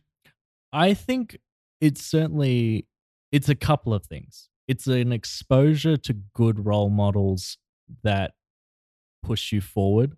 So there were people in my life, you know, friends who were going on exchange, and that motivated me to apply for exchange. Um, and then I did that, and I had a good experience there. So you know that sort of reinforced itself. Mhm. And then the other flip side is what I like to call the the negative motivation, which can sometimes surprisingly be just as powerful, where people tell you you can't do things. Yeah, yeah, And yeah. if you can find that stubbornness in yourself, we all have it. That's the thing. Even people who say they're not stubborn people Mhm. can get a little rubbed the wrong way if they get told they can't do something. So go out there, put the work in, and prove them wrong. Yep. Um, and so I think while there is elements of those external factors into how I, you know, sort of achieve what I did, I still put number one credit to giving myself more time to Mhm. self reflect and develop my own self awareness more and more. And I think one sort of really critical way I do it, and I- know people will find different ways. Some people Mhm. find meditation works. I've honestly never found meditation works particularly Mm, well for me. Some people find affirmations work. I never found affirmations work for me. The thing that I found work was late night strolls in a park next to Santa Monica Airport. And Isn't I- that kind of like meditation? It's kind of like meditation, but it's still. It, it. I guess maybe it's not meditation in the classical sense of. It's in the sitting- Buddhist sense. Yeah. Mm. I find racking up a couple of lines, you know, tossing up a little bit of tequila. But but that's the point. God. Find find the thing that works for you. Little bit of stroke mess. Keenan finds himself in himself. yeah. so so like trekking trekking along like Bundy. Joe's gonna Yeah. rob you. he knows where yeah. you're at. But there's Yeah, something there's that 'cause, something you very know, the- the- therapeutic, yeah, and it's not noise. even. Well, for me, it was taking a walk through Manhattan for no fucking reason. there you go. Those Yeah. planes, the planes landing, taking off. Oh, I love doesn't do it? planes. Yeah. I love Oh, okay. planes. Okay. I'm still the like the little kid who gets like Oh, when you- I don't turn on my electronics until we're actually at cruising altitude. So I'm like, oh my god, Dude, guys, we're I'm- gonna take off. I'm on the plane like, oh, this motherfucker I sounds taking off. No. Wait, so do you sit aisle? Do you sit next to the plane wing? Do you in the back, the front? Like, I I'm always aisle, and Uh-huh. that's just strategic because I'll drink uh, a hefty amount of water. I'm the and, same. and it's oh, water, always water. Okay. I'm yeah. gonna- no, I drink water, liquor. water. Oh, um, and then I it's always back of the plane because I'm like a real like budget hunter, Oh, and okay. so I always get like. It's usually from a dodgy ass site. You know, people will say, "Oh, is it like cheapo air?" It's like cheapo You air. said That- Qantas, that's right? no, but th- that's that's for Australia. that was like I found it on Momondo, which is a great site Mm. for flight comparisons, in- and then it was like fly cheap free.com or something like that. Oh, It was okay. the dodgy ass site, but it was still a cheap fare. Oh, So, you wow. know, you said it's called Mamando. yeah, Momondo. M O M O N D O. Mamando, It's literally a lifesaver and it saves you so much on cool. Because I flights. was gonna say, it's mamando, that means to suck in Oh, Spanish. yeah. it- It's a Spanish slang term for sucking cock. It's, you know, just I found it on Mamando. I found it while Mamando in. No, that's that's cool. I, honestly, That's good info. I've wanted to. For example, I've never even been to San Francisco, and it's in I my always fly backyard. business. trying to get him to go to San I just Francisco. need to do this more. I, I Uh, told sev- myself. seven dollar Flix bus. yeah. $7 Or you, you Flixbus? drive there. I mean, we have cars. I've driven there. No, there. but all the time. literally, he'll pay less for the bus than he will For for the bus. for, Yeah. for fuel. That's crazy. I'm a big believer in bus. I once took a bus from Saigon in Vietnam to what was it, Siem Reap in Cambodia, Mhm. 18 hour bus trip. And I did that because the bus was five dollars and the plane flight was eighteen dollars. Oh, shit. this was my college days. I was really Damn, just you don't saving get the anything like that I'm, fuck that. I'm the guy that's 18. gonna hop on business so I can be in San Francisco in an hour. Fuck that. I'm, and I'm willing to drive. I've done it so many times. It, it I can now because it was difficult to drive six and a half or longer hours to go to LA to San Francisco. Now I can do it in one run, no problem. Yeah. Dude, I have a I can't job. sit in a car that long, man. I just can't. I have a job next Mhm. month for Pebble Beach, Yeah, which is like six hours away. Yeah. And I'm like dreading it because we we drive. We drive Yeah. for that job yeah. because we have to take a bunch of stuff, and I just hate You it. sing Throw songs. on a couple of you know, you- podcasts, uh, dude. No, no, no. I know. No, I I know that.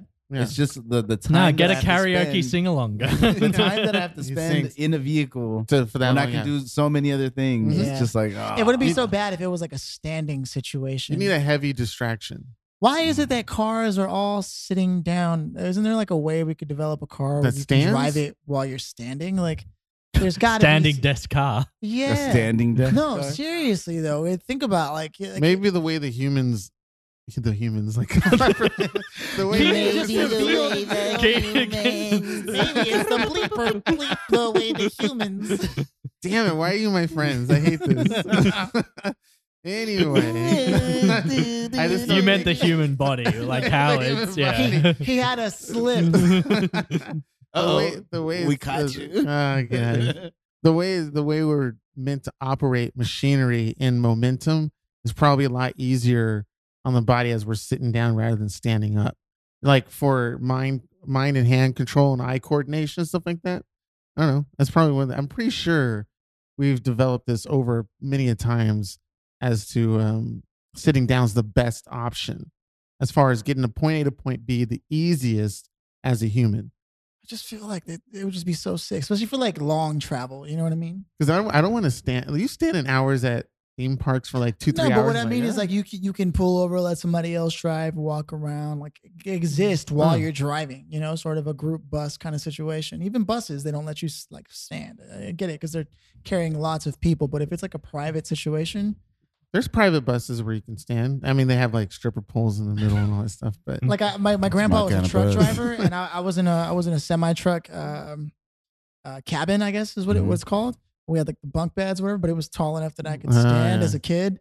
So the AC was super cool. I was it, not a problem at all traveling across. You the- know, all you needed a video game system in there. Yeah. all I had was a CD player. Oh, yeah, that I would had a pass time. Slipknot CD, oh, and then. I I remember listening to it and being like, like where I was mouthing I was mouthing the words. And my grandpa taps me on my left shoulder and he's Shut like, the- he's, he's like, he's like, mijo, right? And he didn't speak Yeah. Spanish. He was like, mijo, you know what you look like when you do that? I was like, what? Like a dog who bit his balls and can't yelp. And I was like, oh, fuck. Oh, God dang. That's Wow, kind of some guy. my shade. grandpa- yeah.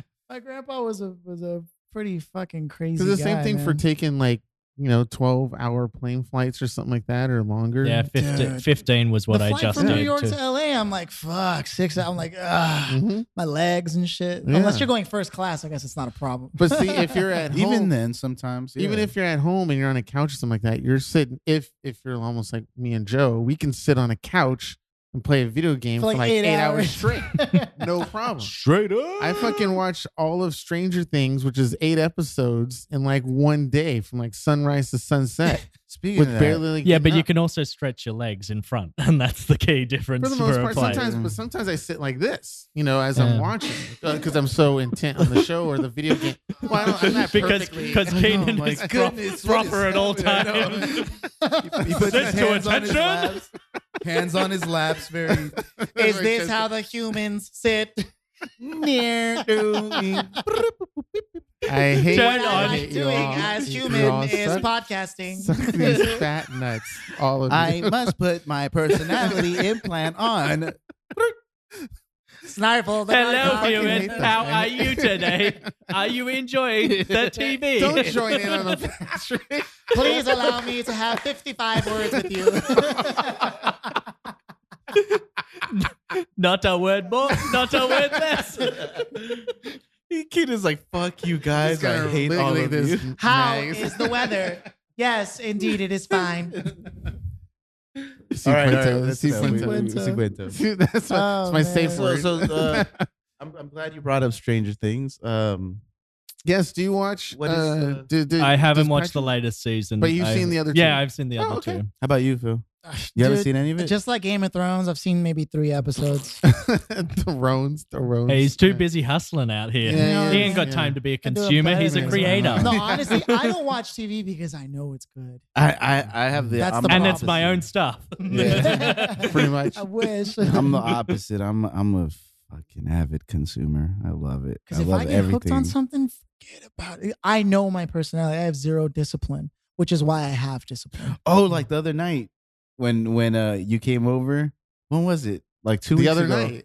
It was uh, it was like two weeks ago. He came over. I put him on an anime that I liked, and it was already like midnight when we put it on, Oh, and, it was and we were sunrise. like another episode. He's like another was like episode, six- another like 6 a.m., 7 a.m. by the episode, Mhm. and we needed to do something the following morning, and we oh just like yeah, that's right. Fuck, we that were was like, terrible. all right, are we gonna keep this going all night or Mhm. not? He's like, fuck it, let's do it. And Joe's like, I do this all the I time. do this all do, the you, do you watch uh, Japanese anime or any other forms of anime type style? Have you No? ever seen any? Uh, I have, No, but okay. uh, certainly PG stuff. Uh, Yeah, PG yeah. style, yeah, yeah, Yeah. Um, So like, No, Ghibli the shit. only- We could put you on some good shit, man. Like on the same level. That as, is, like Game it's of not, hen- Thrones. it's not fucking- hentai. There's no tentacles in people's mouths or anything like that. now the only other Japanese stuff I watch is um Terrace House, um because I I'm a big lover of psychology Mm, okay. and uh, kind of underpins my marketing background because it's like Mm. how people think, why they think the way they Terrace do. Terrace house. Terrace House. So it's basically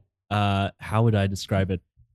It's Is it the a soap? it no, it's it's reality TV. It's like Yeah. it's like the- Big it- Brother. no, it's it's like The Bachelor, but very Japanese in the sense Ah. that they they don't like ply them with drinks. They don't, you know. I've known some people who work on The Bachelor, and they say, "Yeah, we ply them with drinks. Oh we yeah, try and get, get you know, all. you know, yeah. to get them to loo- loosen up and all that." But no, it's literally just a fly on the wall camera, and they'll go on little dates, and it's Mhm. really cute, and they, you know. Maybe they'll hold hands, and that's like a big deal in the show. yeah, dude. I've seen documentaries about like the levels of intimacy in in in Japan, and like even just kissing on the cheek is like a big. No, exactly.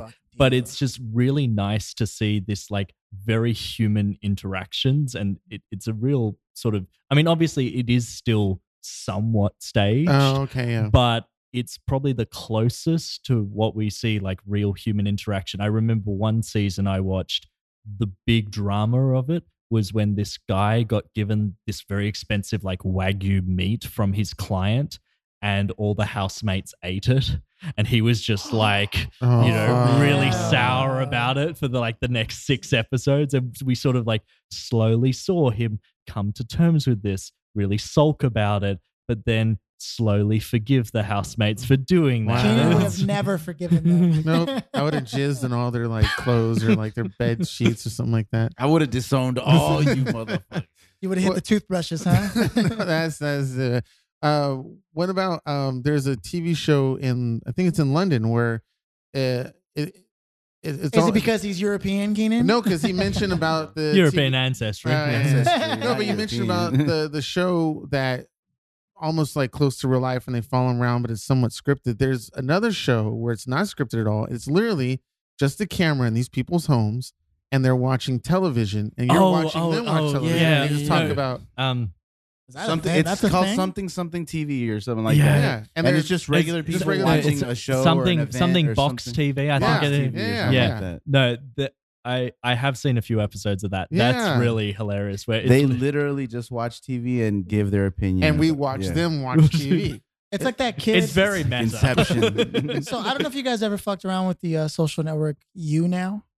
No. Negative. So it, it it's it's one of the first uh, live streaming social networks. I used to fuck around with it just because I took I took Gary Vee's advice and looked at all these other uh, adjacent social networks that most people aren't on. And uh, and YouNow there was a there was a guy who literally became world famous for he just threw on his camera and slept for like a month straight. Wait, what are you supposed to do with this? You're just supposed to watch people? like every night he would just sleep. And yeah, and he had like a sick following because they were Wait, like, wait. "Fuck, he's still asleep." But how how do you how do you physically do that? I know. he got up maybe to use the bathroom a couple of times, but other than But that, to eat, So no, he that's just all he does? Fucking like just, just, He just sleeps. sleeping. There's no edits or cuts because you there would be No, I 'cause don't it's know. I don't, live. I, yeah, I don't know the Oh, story well okay. enough. I just know that that's what happened. And then there was another guy who, um, he inherited his dad's liquor store, and he was worried about how he was going to promote and market it. And so, and this was like in the hood, like in the hood. Oh. But because there's so many interesting stories, he just threw on YouNow and uh, going live. And actually, we should consider doing that shit for this pod, by the way. And um, it's still it's still a people fledgling. just watch it. Yeah, people, weird people. Um, it, the the the Midwest is on these platforms. Putting it to you like that, like Yeah. the Oh, really? In yeah, the yeah, United States? yeah. The Oh, South and the Midwest Oh. use these platforms more than Instagram and all everything else. Just to promote their stuff? no, just to be on there. That that that Oh. is where they consume content. and and you speak to something that I think is really powerful that so much of social media gets a lot of flack. It's been well documented. And like, sure, I get it. Mhm. Trolling, fake news, Yeah. all of these different aspects. But what people forget is it gives all of us, it really democratizes the ability to create content, create stories, and therefore create connection. And that's the thing that I really like about it. So I think you you make a good point there about YouNow is that you're giving a platform to people who perhaps didn't have a platform Mm, or yeah, felt felt the other social networks didn't align with them and that i think is something that really should be celebrated while we can still hope that uh, we can make these social platforms work in a in a way that serves humanity as Mm. opposed to hinders humanity is is certainly a noble aim but at the same time we should celebrate what Yeah. has been good about social networks coming to the forefront you, you'd be surprised. I mean, there was another one called Friend Life, Friend Friend Life, um, that that uh, I got gotten invited to, and to this day, those people still follow me on Instagram afterwards. But I would jump on there, and they, I think I made three dollars as a whole for for going live. I think maybe a week. I went live straight for a week, one hour at a time, and I made like three dollars. But the thing is, they paid directly. Eventually, Friend Life turned into what's now known as Live.me right but there are there are people out there who refuse to be on the mainstream because it's generally perceived as like, well, what's the point? Everyone's going to look at me on there. You know what I mean?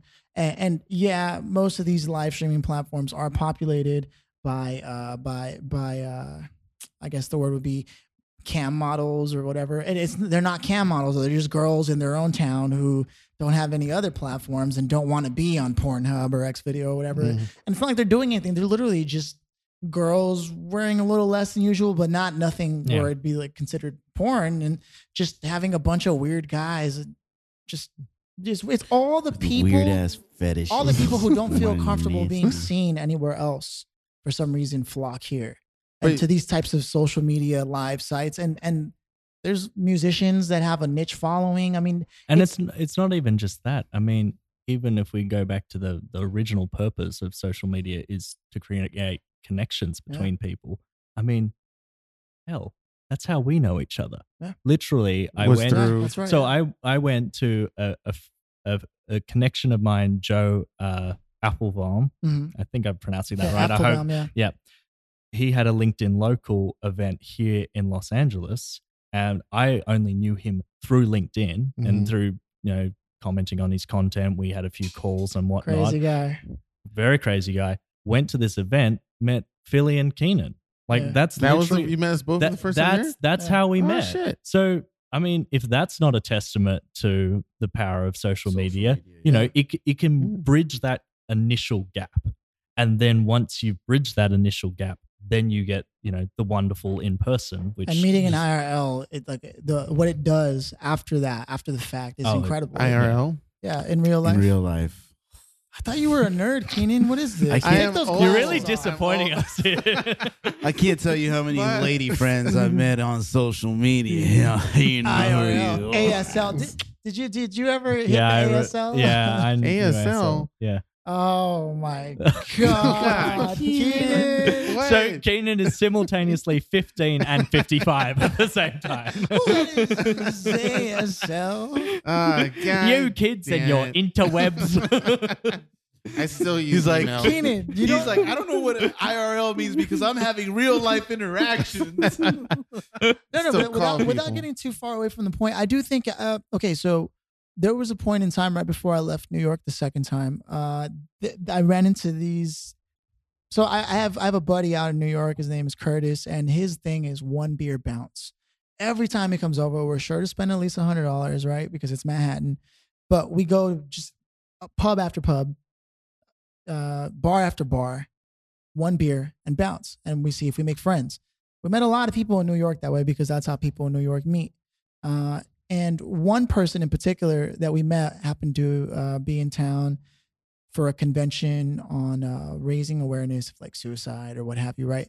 But also, he was on an ambassador trip personally to invite anyone who would be willing from a major metropolitan city, whether it's Los Angeles or New York or whatever, to, to he would pay for their flight and their lodging to go down to the south, one of those places, to sort of help share the cultural knowledge that isn't readily available to those areas that they only have access to via social media. Why do why would we taint them like that?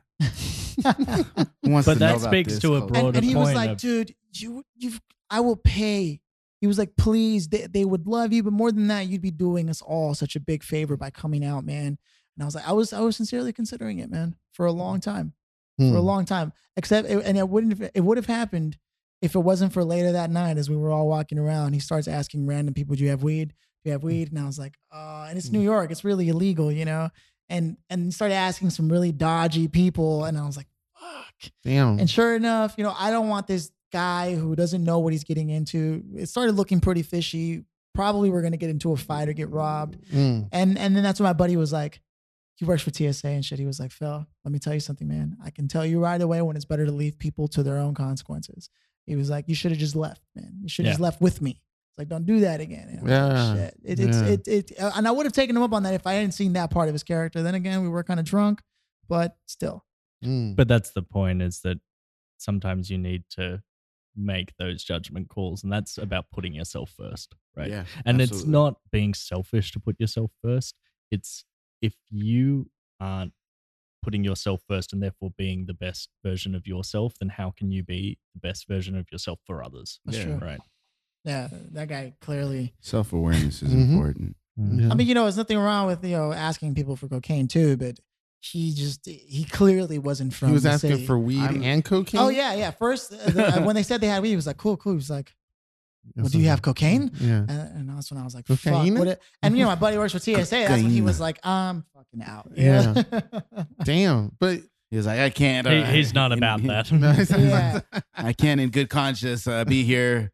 Phil, I, I do take polygraph tests every once in a Oh, while. I'm God. like, I, I, I gotta go, guy. I, Yeah. I have a mate who uh, works for the Australian Taxation Office, and when we talk about the ways we've, you know, maybe flouted the regulations in the past, he's like, "La la la la la, I'm not listening."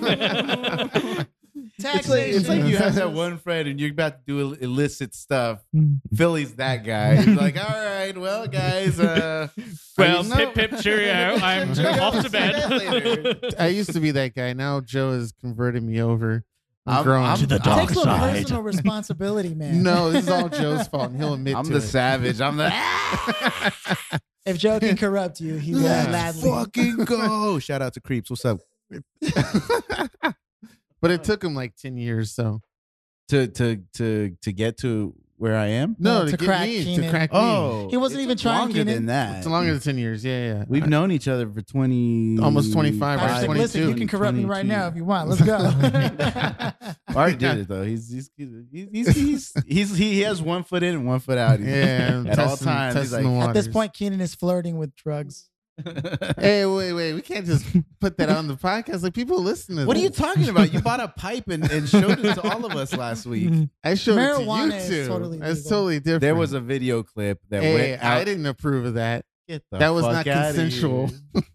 Wow. I not consent to Goddamn that. right. Are you really You just a me host too. of this podcast? It's literally called the None of Our Business podcast, where we discuss things we have zero point zero zero percent uh. business discussing it all. There's no authority say behind what we do. But I know you two hold out every single fucking episode. As far as what? and I can see it in your Shut eyes. Hold ass out. up. Yes. I mean, everybody knows I'm I'm more of Uh-huh. the bookworm in general, but also, I mean, everything I talk about, I have no no basis to no professional basis to speak on. You know, and anytime I talk politics, yeah, but you don't need a professional basis to speak on it. That's why. It's, and and, and, and Fucking that check and, and and that comes that comes back to just being willing to learn right and and and we talked about this before Billy that you and I suffer from the classic intellectual trap where we have the awareness of what we don't know and that maybe hinders us from pursuing you know a type of business because we feel like we have we have no business being in that line of work or that field. But yet you know i see time and time again there are people who are less qualified than us making it work because Ugh, they don't God, have I all- see that all the no but they don't have all the answers but they figure it out Yeah. and so maybe we need to adopt some of that mentality that's just spoken on that so much. right man. that that courage of just you know what you know hell with it let and me sometimes get it's not even courage; they're just ignorant to the to their chances So right. they do it, and they then do it. since we think we know our chances. Yeah. So maybe we need to. You're a little more self conscious. And Yeah. Mhm. yeah. Like think about the guy who gets the girl who like really. Yeah, you're like, yeah. Well, he he doesn't know any better. He's like, fuck, why not?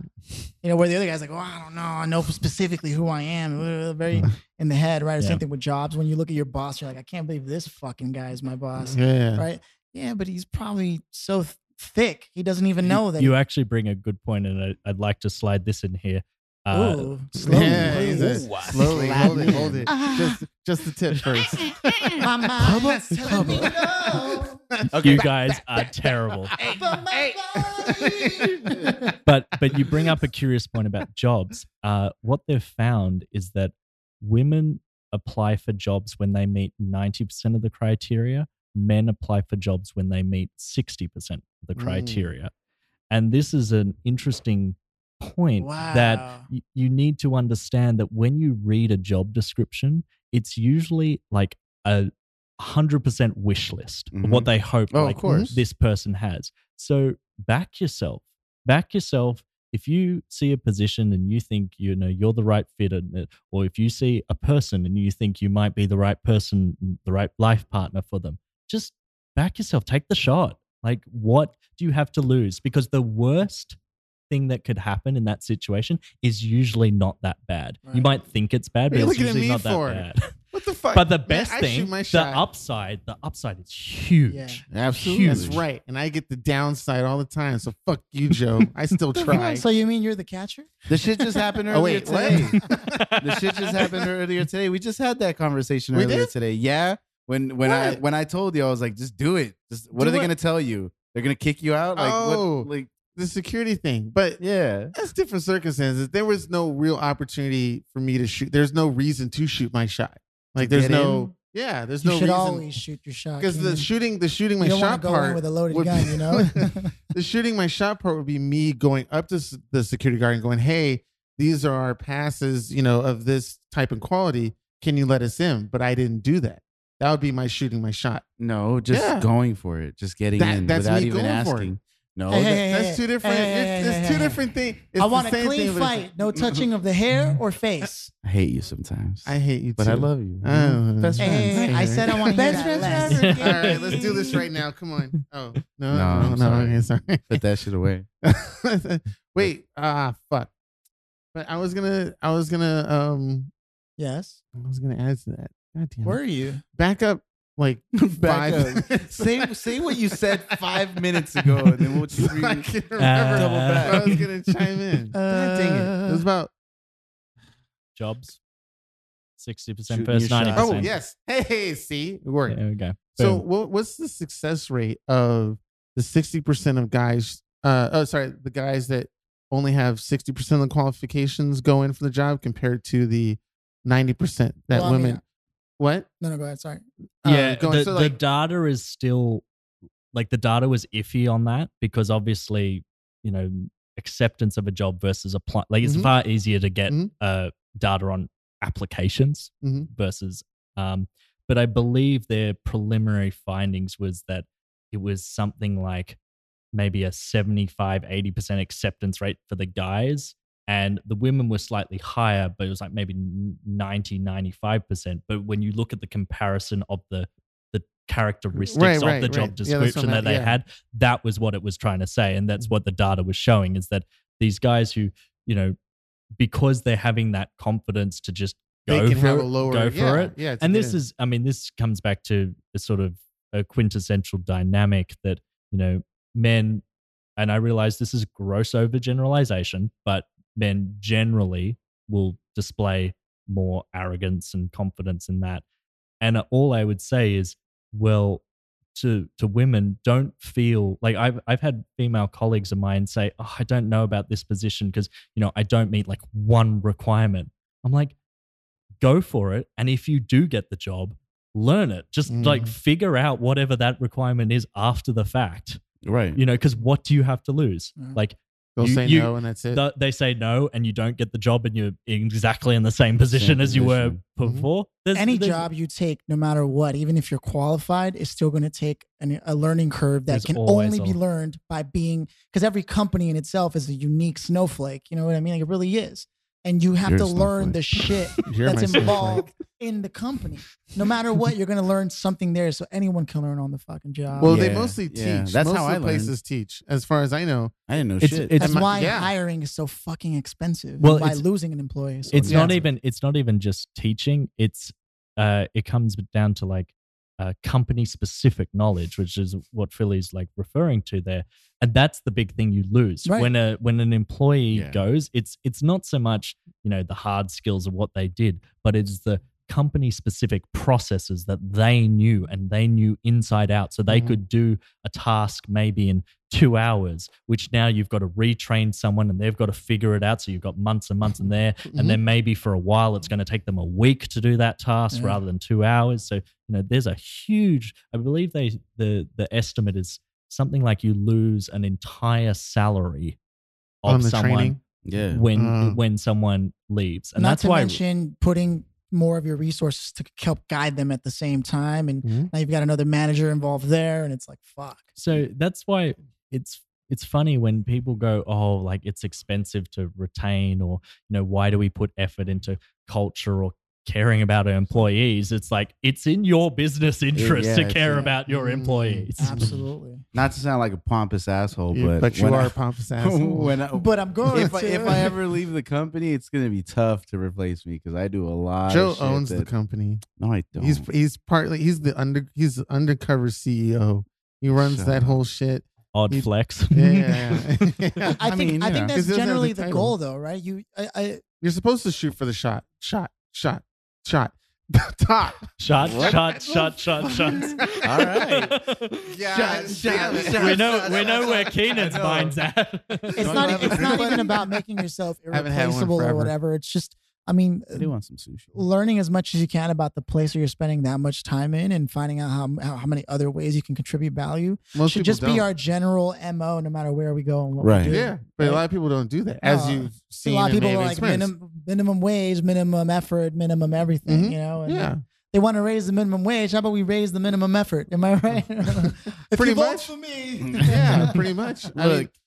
People, a lot of people expect that. You get that both ways. You get a lot of the employees and people that I've seen heavily.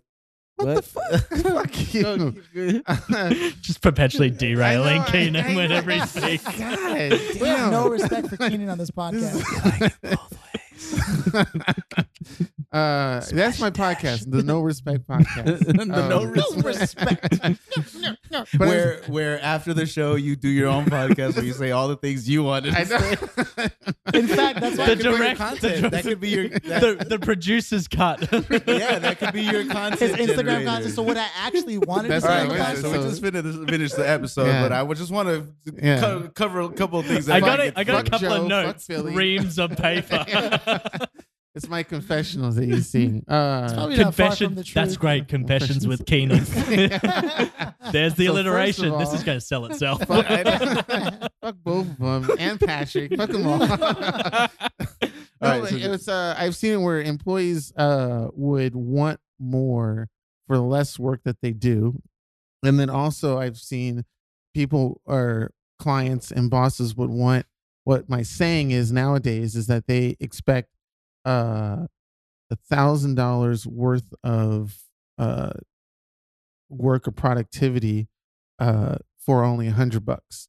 Like that that transition, um, as we're talking about in the the business world, uh, with bosses and employees, and the caringness of what you have under you and people who work above you. I, I've what I've seen is is the complete 180 of that that statement. As we agree in that true statement, a lot of people don't follow that methodology. But I think a lot of that comes down to stop treating workplaces like adult daycares, Mm-hmm. right? And this is a, a, a big problem that we're still grappling with in corporate America, which is the idea that a manager manages, Mhm. right? And often micromanages. really we don't need managers, we need leaders. And anyone can be a leader. And the point of a leader is you're serving your employees to mentor them what and provide them with the resources that sets them up for success. And that really starts with giving them the right level of autonomy so that they take ownership of tasks. I've noticed that in every job, when I start getting resistant to doing work, when I start wanting to do less for it, it's because I'm being managed to such a level I'm not trusted for my expertise. And Mhm. that is very demeaning to a person to Absolutely. to you've been trained in whether it's through classical education, whether it's through bootstrapping yourself, whatever it is, you've trained yourself in some form of expertise and you want to be respected for that expertise and allow yourself to demonstrate that in the best way to, as you say, Philly, bring value. So let people do that. Let people the freedom to make some mistakes, try some new things, because that's when you get some real innovation. And that's when you can actually unlock a whole lot more value, not just for the person themselves, so they feel, you know, good about the work that they're doing, but also for the company the in the long run. yeah. culture, every yeah, everything across the board. Because otherwise, if you're starting to like really look at every single little task that they're doing, then they're going to go, well, fine, I'll just sit back and I'll I'll do this task, and uh, maybe I'll do it to uh, the minimum effort, Mm. or even worse, maybe I'll start actually like sabotaging the company. Maybe I'll really go against company interests, and that gets really dangerous very Yes, quickly. And I've, I've seen those toxic Yeah. work environments. I'm I mean, experiencing uh, something like that currently through some disgruntled people. Mhm. But I, I can tell you, I, I agree with it because I know as soon as my bosses let me let me just spread my wings, and that's when the company started flourishing. Mhm. It it opened up so many possibilities, just giving me the go ahead to say, Joe, you make decisions that are in the best interest of the company. So anything that you want to do, do it because we know that it's going to help the company. And as soon as they gave me that green light, it was a wrap. because that's what they should have hired you Mhm. for. And They hired you, what's the point? right. It's Yeah. like they hired you f- because you were supposedly an expert. So tr- prove that. Treat Well- you as an expert. Well, well, it's it's a little different for me because when I started, I was entry level. Like I didn't know anything about the business. You I did have sales experience. I was gonna say, yeah, you had some, but something. that that was my little that that was that was my niche. Like then, they brought then me in, in. then in that case, you developed the experience over the time you were with them, Exactly. and that is something that still should be respected. which is Like, why that's he's very- CEO right Oh, now. Keenan. Yeah. We say that. And then, and then there We're just really going to jawbone Joe all the way to CEO. Pretty much. And then yeah. They're there- going to like are listen to this podcast and think, you know what? Yeah, You know let's what? just let's make him CEO. I'm gonna Let's retire do it. early. Fuck it. And then there are people who who who will look at something like that and be like, oh, and they're in the same company. And they're like, well, what about me? You know, and I don't. How come I I work just as hard or it, and I'm just a janitor. How can I do what Joe does? right? And and that comes down a lot to like also I think uh, the way someone d- the- again the willingness to ask for shit too. You know, a lot like I I, know Joe to be a person who's willing to fucking ask for what he what like what what he should be getting. You know, he's always willing to. And and I re- I edit a podcast called EO Wonder. Um, that that focuses on a, a lot on women entrepreneurship. So when you speak about those numbers, like I'm, I'm glad to hear them coming from somewhere else because I hear literal conversations with women entrepreneurs that where they talk about also a lot of women entrepreneurs don't ask for, like when they work in even entrepreneurs when they're working in a company they don't ask for help they don't ask for anything because they don't want to be seen as someone that's needy or Or someone weak, that that's yeah. weak and which, so they're which w- women have it It's so- harder in that respect dude. because if a man asks for something, he's assertive. If a woman asks, Right. it's needy, Except and that comes no, but that that comes back to that dichotomy, and that's something that we all, as a as a species, need to take a good hard look at. Absolutely. We can't be having one rule for men and one rule for women absolutely um, Right. when they're literally doing the exact same thing. Um, and and Keenan you're saying I'm that with you, when you're assertive they, they they don't like it no, I backfires heavily. when you're at work I get I get more of a no when I'm more uh assertive with what I want. Well, that actually speaks, if I could dovetail it to Yeah. another part of your performance at work is down to two things. It's down to work based or like performance currency and relationship currency. And it's about 50 50 between the two. So, performance currency is literally how good are you at your physical job, like the tasks that you do and, you know, the respect that that garners within the company. And then the other aspect is relationship currency. And that's how do you make connections within that company? How do you make sure that other people are buying in to what you're trying to do for the company? And that kind of ties into your earlier point, Billy, of asking for things and asking for things in a humble way that means, oh, I'm doing this because we all want to make the company better, right? That's Yeah. ideally what we we want out of something. But the key is to balance how much you do of those two aspects. And I mean, I find this very natural as a marketer because so much of my job is reliant on other people. It's reliant on copywriters, it's reliant on developers, Whole it's reliant teams, on designers. Hmm. So that's very natural. But even if you're somewhat of a solo, uh, you know, team member, or disgruntled, even just you you can still find ways to make connections. So I sell people, take people out for lunch, you know, or That's get true. get get coffee with people. Just get some a happy hour drink with them afterwards. It's amazing Any- what buying someone lunch will do. Right. It's Thanks, Joe. it, it's such a little thing. it's such a little thing, and we've all got to do it. But just those social bonds make a huge impact in how you work in a company because at the end of the day, we are still working with humans. Right. Mm. You know, we're not working with machines yet. Yeah. I mean, we're gonna, we're gonna get there soon Oh, enough. jeez. Soon Well, enough. ha, I agree with you, humans. Ah, ah, ah, ah, ah, ah, Fuck ah, you ah. both. Elevating laughter All right. inflection by So- thirty percent. On this episode of Keenan Confessionals, Well- Keenan's confessionals. woo, woo, woo, wanna, woo. I just want to uh, shout out Kawhi Leonard for uh, Kawhi For- Leonard. yeah What is for this? Is for, this an uh, LAFC thing? Or? No, it's just he, he's, he- basketball. He, joined the Clippers. oh sports. sports. Wait, who are they? Do you do you follow sports? you I believe dare. that's only Lakers in this Don't town you that anyone dare. cares about. oh, I've seen those ticket price discrepancies. I know which one the town cares about. Uh, talk to me. None of you talk to me. Oh man. Every time someone mentions sports, it's really bad. I'm, I just glaze over. I, it's it's the equivalent of, of someone going back in my day. Uh, suddenly, I'm like, oh, Don't want to hear it. Yeah, yeah. Yeah. yeah. Uh, I mean, I have. I'm afraid to say that I have many facets to my personality. I I love the intellectual chats we have, but I can Mm. banter about Uh, sports. sports, like, yeah, yeah. all sports. I never have an off season because as soon as one season One finishes, done, the then the one's next one comes Yeah. around. But what's the what's the big sport that you can go toe to toe on pretty much any? stats. And Yeah, all that. yeah, yeah. Is there a particular sport that you just like you know What's your heart? bag? Bag. It's probably yeah. It's it's probably rugby, soccer, uh, Rugby's and, at the one. Yeah. and then American football. okay. Ah, nice. Okay. Yeah. Nice. I mean, I dip in and out of basketball. Mhm. Honestly, like I'm a big Pittsburgh fan. So, fun little story. So, I was So introduced you're to a Sixers America. fan. What? So you're a Sixers fan? No, I hate Philadelphia. Oh, okay. It's West West Pennsylvania, not East Oh, Pennsylvania. You said you're a Pittsburgh fan, so yeah, that's West Pennsylvania. But who? Uh, but Six- Philadelphia has the Sixers. No, but that's the point. We we don't go. like Philadelphia. Oh, you, can, you can see versus. Um, just figured. it out. so The, the I was good in- news is this is America, and you're entitled to differences of opinion. Joe's like, well, you know, Patrick, I really thought you were a good guy. yeah, and now he's like, I'm out. Yeah. you know what? Uh, Welcome it was to nice my side. you. He doesn't believe in my guy. Keenan, in your back back. Uh, Rejoice. Huzzah. So when I was uh, six, six, seven years old, I was introduced to the sport of American football by my grandfather. No one really followed it at that time in Australia. A few people now, but still not so much. Okay. Um, he followed it because he's a big. Uh, he likes the strategy behind it. How it's essentially a massive chess game played between you know three hundred pound pieces.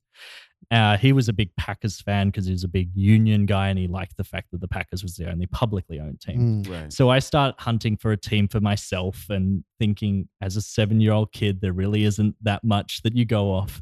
And the colors of Pittsburgh Steelers Steelers. are the same as my school. And Hines Ward was playing. I'm like, oh, Hines last, Ward. last Okay, name, okay. connection.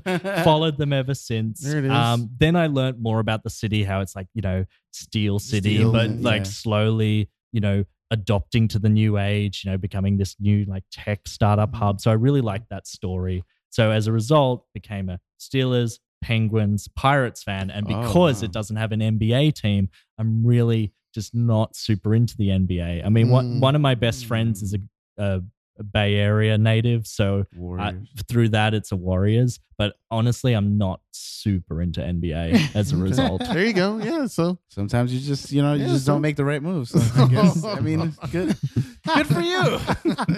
So, guys. Oh, God. no, I'm kidding. I'm kidding. Yeah.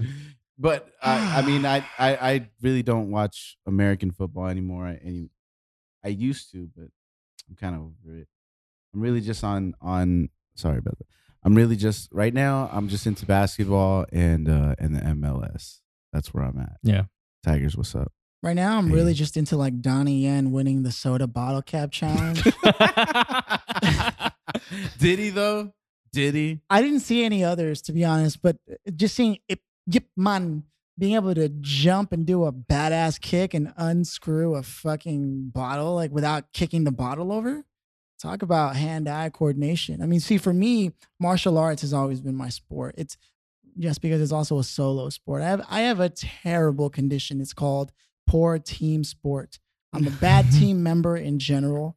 Uh, I uh, if it wasn't this for podcast. yeah, so if it wasn't for certain obligations in general that, that that go beyond the podcast, it would be hard for me to be a part of anything. I have a really, really, really hard time being interdependent, It- and I know that it's coming at a cost of a lot of success because you know individual Teamwork makes the dream work, Yeah. Philly. Right. Yeah, individual right. independence is fine. It's a good pinnacle to reach, but it's not the pinnacle. Interdependence is, and it's so difficult for me because I'm very, very. Eh, I think it stems a lot from my own, like back in the day when I, the way I was raised, the way I, I was moved around from home to home, and sort of like I saw like, well, it seems like nobody can really give a fuck about me Gonna for have to do reasons this on my beyond. own. Yeah, I yeah, was you gonna got to do it be my reliant own. on yourself. So it, I'm I've yet to break those shackles entirely from my mind, and uh, and and I'm working on it. But if anybody out there is listening and you feel like fucking, you know, it's not it's not this isn't like my main thing I'm saying. But if you really feel like you can't fuck with people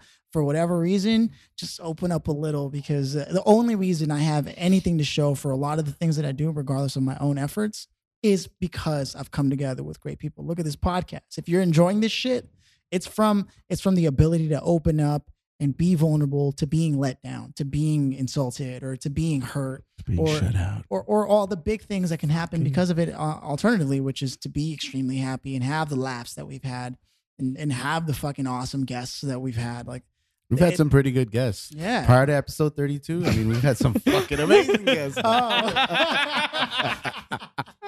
I'm kidding. I'm kidding. You've been great, man. no, but I, I See I what happens with when you do the whole downside of Clippers. Oh, uh, God. Joe Sorry, Right, I'll wha- see you. again, too, too many different facets. You'll like some of what I say and you'll hate the rest of it. Yeah. That's that's the point of this podcast. Oh, Yeah. God. Pretty much.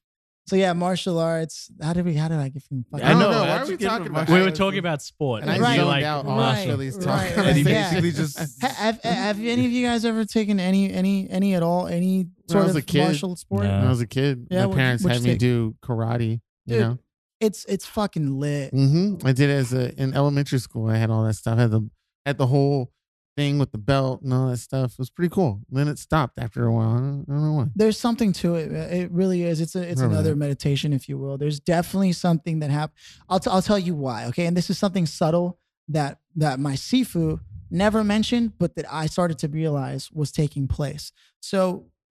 A, lot uh, from Krav Maga to fucking to kung fu to taekwondo or even karate. There's a thing that's done prior to beginning any training or stretching or whatever, and there's sort of like a salute, if you will, to whatever uh, mentor came before us, right? The sort of the grandfather of whatever, and and and what happens with that alone, it's sort of like the idea of ha- forming a habit. The minute you do that, it triggers a certain part of your mind.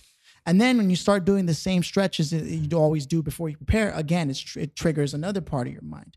And as creatures of habit and triggers, eh, the the things that it does for you, honestly, I, I was never more at my best than when I was doing martial arts because of the the inherent discipline it carries, the inherent portions of your mind and character that it that it that it turns on, and that and and I, I imagine that sports in general is a lot like that. When you're on the court, you're never more in the zone, right? You're never more self-aware. Well, because it's a manifestation of Yeah. life in many ways. It has highs and lows. It has, you know, suffering. It has triumphs, and and through that adversity, resilience, it teaches all those traits in arguably a low risk environment. Yeah. So that it trains your mind to be comfortable taking those risks when it is you know not so much of a low risk environment when th- maybe there are high stakes involved but that's the thing and it kind of speaks to your earlier point that we we need to we need to take those risks because nothing worth having sure. comes without taking a risk Right. you know, and that we can play it safe. And if you want to live a comfortable life, I am not going to question you on that. All I would ask is that have you consciously thought through is this the life that you actually want and you're happy with that? Or are you playing small out of a fear of going for something bigger or something different? Not even necessarily bigger, because bigger is not That's what I always tell better. that's what I tell Despite the what girls. America would have you believe, bigger That's is what I not tell always all better. girls. Fucking Texas. I'm looking at you. Uh, That Oh. exact speech is how I pick up now. and and uh, uh, there's no age limit to that, right? You can do, No. you can start doing that at 40, 45, 50, 60. I mean, you always see these stories of like, you know, what I think it was maybe three months ago that it was this uh, Japanese man, I believe, who like got himself in shape so he could walk a runway because he wanted to walk a runway just for himself, and he did. Hmm. And you know, obviously got a lot of rejections. A lot of people, that, look, no, never doing that. And then someone took a chance on him, but again, he put in that work. I have heard of that. I don't know how, but it's vague in my mind. Just Yeah, an airplane yeah. runway? Just any runway? No, No, like no, a like a model fashion, runway, yeah. like a It's fashion runway. Oh. Yeah. Kind of like just where I'm at.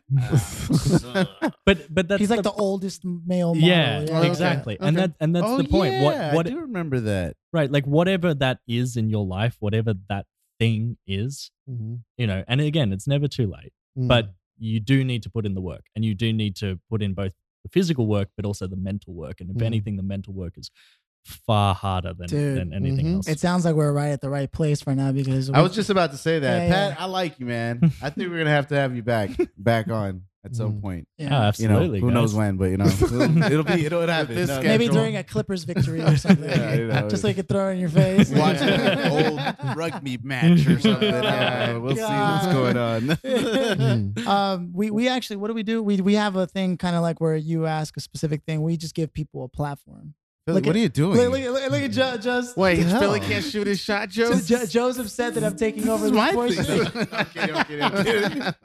All right, yeah, but Go ahead, Joe. No, give it to him. Give it to him. Give it to It's him. called a soapbox. And so what that happens is that we give an opportunity for the guests to say whatever they want with no interjection from the other host. It's your platform. and it's your platform to talk about whatever. You can Hear you can ye, hear you can do a shout out. You can drop any of your social media. You can say you, hate women. Talk doesn't- about Whoa, whatever whoa, want. whoa, whoa, whoa. I mean, we know It Doesn't but, matter. You know, not around these here parts. so you have the floor for as long as you need it. Feel free to talk about but whatever. not you wanna long talk. enough, like an hour or thirty minutes, right? Because there is like a time limit that they put, so they'll they'll look at you when you have to like finish up. Th- That's fine. I've just got two quick shout outs. Um, Nice. One, if you've enjoyed this at all or want to connect with me about Words with Ward, uh, find me on LinkedIn. So www.linkedin.com slash in slash Patrick James Ward, all one word. And um, also, if you're in LA, uh, July 16th, uh, we're having our second LinkedIn Local LA uh, with the fabulous Diana Newen, who is a LinkedIn influencer from Melbourne. So, all the way from my home country. She's really, I didn't know that. yeah, she's flying out uh, for an American tour. Uh, so she asked me, "When are you holding LinkedIn Local LA?" And I said, "When are you in town?" Mhm. So we've made the dates for that. So it's July 16. It's on Spaces Fairfax at uh, 6:30 p.m. Uh, so it's a cool co-working space we got there. By the Grove, right? by the Grove. Yeah. It's Mm. free, so you got no excuses not to come along to it. Um, you can find the registration Eventbrite link on my LinkedIn. I think I have something going on that that day. So. Oh, Is Probably it- some damn Yeah. Clippers game. No, it's the off season right now. Yeah. Kidding, kidding. but I still, for some reason, have something. He's Uh, watching free agency. no, the most important. I one just love happened, contracts, guys. I know it's crazy how how how how, how in depth the free NBA free agency has gotten. Like it's crazy because it doesn't happen like with the NFL. It doesn't happen with a lot of these other sports. What do you mean free? Uh, I don't- Free okay. agencies where teams like buy other players and like they there's no there's is there a salary doesn't cap? that There- doesn't that Some- yeah, kind are of feel kind of yeah. like slavery? No. yeah it's kind of Well, got no, the no, no, no. It's- connotations it's- yes, but but it also gives the player the option. Like it, the the player the player can actually choose where they want to go, Yeah. or if they have an interest in a specific team and things like that. because there's There's still an of- agent that's negotiating on Right. behalf of a player. I was just that like, But it's just Oh. crazy that how how how how how big of a deal it is for the NBA I because why? all the other sports don't really don't do have. it? Yeah, it's not as concentrated as as it is with the NBA. Like the media, literally, oh, it's a firestorm. it's yeah. The, do they make more money week than all the other sports players no, no, No. Baseball does, I believe. baseball's Yeah. the most- Yeah. really But but, baseball does play the most. Yeah, it- they do. But well, they're they're talking about. but about they also reducing only that, have to be though. like 20% on the ball for like the whole like i know that much is true like they they and just you have to can be still be 20% sixty good. percent body fat. Yeah. still be Exactly. professional baseball. No, that's true. That's true. You see some of these hefty guys with the bellies. that's the as old great pitchers. american sport It's like Yeah. if you can drink a beer and smash a burger and still get out and crush a home run, we want you. We want pretty you. Here's nine hundred million. i should have been a baseball player damn it That's crazy, man. Yeah, that's wild shit. Keenan, do you have a soapbox talk for us? I don't. look at look at his But- body language Yeah, He's, fuck you all. he's really Fuck unimpressed everybody. with Yeah. us. I don't want any part of that. I'm doing Keenan's confessionals. That's my soapbox. I'm doing Keenan's confessional. Fuck the noob. Fuck what noob represents. And if you're down with noob, fuck you too. For the listeners, the visual Stop is fucking Keenan bitching. The crossed his click arms train. and sulking like a little boy. Funny, I didn't travel to any extra destination that I that wasn't along my original goddamn pathway of of doing anything. So that's still going strong. Uh, I'm almost done with my drone, which is one thing we talked about as far as uh not consistency. Oh fuck, what's the word where you have to make sure you do something? Uh, accountability accountability. So um it's good to have this accountability with Philly because I finished uh the drone that I've had for a whole year. Uh and to speak on the other stuff that we talked about earlier, you know, it's never too late to do something or finish something or start something. I had a drone piece, uh, bought all the parts right off the bat. It only took me 45 minutes to finish it, but I took a whole year to get to that 45 minutes yeah, but you Um, still got it done. And that's yes, what matters. and that is the point, and that is uh, something I'll that that is my soapbox is that uh, uh, definitely start something that is on your mind, uh, no matter what obstacles you think might be there, laid out for you. Even because a lot of engineers will do this, will scientists and engineers will think about all the no's and problems and the wrong stuff that could happen before even starting a project or putting out drawings or doing research or uh, going off and actually putting some steps, the baby steps, the 1% steps to get something done. So, um, and I also want to thank Joe for bringing me to this anime expo because I've never been to one in my entire life. So it's kind of nice. I got a little magazine out of it. Um, so it's pretty cool. Got to see a lot of cosplay stuff, which made me want to build some cosplay things, which is kind of cool. And um, fuck noob. So and, and fuck you too. fuck you. Fuck you. Oh, fuck you. Yeah, Yeah, fuck and you. fuck Yeah. you san diego yeah. what no one says that about my city Filthy animal. What, All what do you have for us uh today? a lot like from your Keenan, grab I, bag? I've, I've been on my own sort of sabbatical. Um, I won't leave you hanging. Give you a high five there. Uh, as usual, I have nothing planned, but at the same time, it's because I'm living viscerally my life. And one thing that I've really tried to allow is I'm a person who's constantly, constantly, constantly, like a lot like me, not being able to appreciate shit, as we talked about earlier. I'm also constantly hard on myself. I think so much so that not only am I constantly on the move, but I'm constantly on the move in the wrong way with the wrong fuel. It's like using using uh, diesel instead of what your car actually needs, right?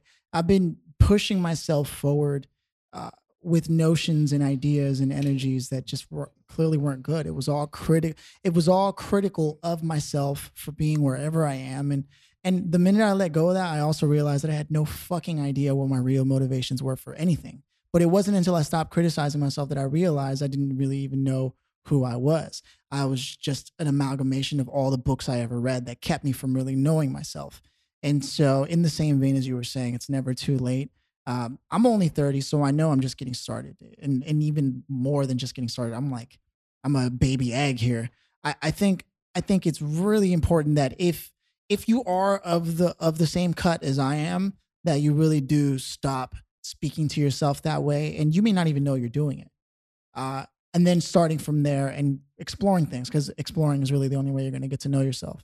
Uh, you know, you start with your body. No, uh, um, really get out there and explore because that's the only way you're going to find out what helps you get out of bed in the morning. Otherwise, you're going to wake up one day and have a hard time getting out of bed. Um, and and then if you're the opposite of that, you're just a person who doesn't ever want to do a goddamn thing. I think it's it's along the same things. You're just not exploring, and and you haven't really put yourself out there enough, made enough mistakes, uh, good ones and bad ones, to really come across something that makes you want to get up. And at this point, I think the only thing I need to be doing, and maybe all of us really for the rest of life, is just seeing what else is out there and taking it in, chewing it, food for thought, right? And then deciding, oh, okay, well, that's what that's that's what that is for me. Because at the end of the day, it's about what it means to you, whether it's a fact-based object or subject we're talking about, whatever it is. Yeah, it's going to have whatever it actually is, but then it's going to have what you throw onto it. And what's going to help you get out really is what you throw onto it or how you interact with your environment, not so much how your environment interacts with you. Outside of a natural disaster, really, that's what's going to get you out of bed. As far as I'm, I'm, start, I'm beginning to see that that really is what fundamentally affects everything we do, uh, at least for me. And I hope that if it does relate to what you guys are doing, that you guys can take that and say, all right, let's reset for a second and see where this is going to take us now. Preach.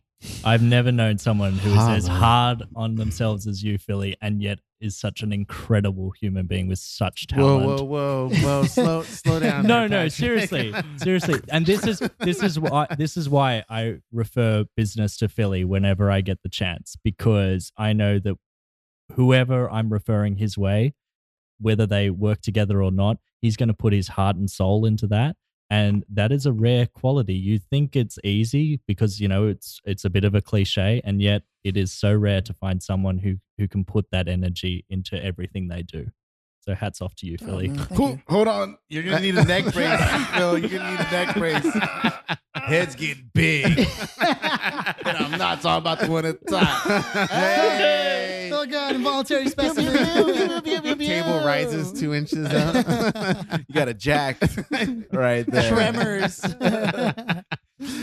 Uh, my soapbox talk for this week. and that's our time for none of our business. Well, Thanks you for know, joining us. Next week we'll have. You start playing the the the, the, the, walk the walk off music. Nah, just fuck Um, you guys. All right. uh, my my my soapbox talk for this week, and I I don't think I don't think I've said this before, but even if I have, I it's been one of those weeks where I I feel like I need to just uh just restate it uh because I think it's important.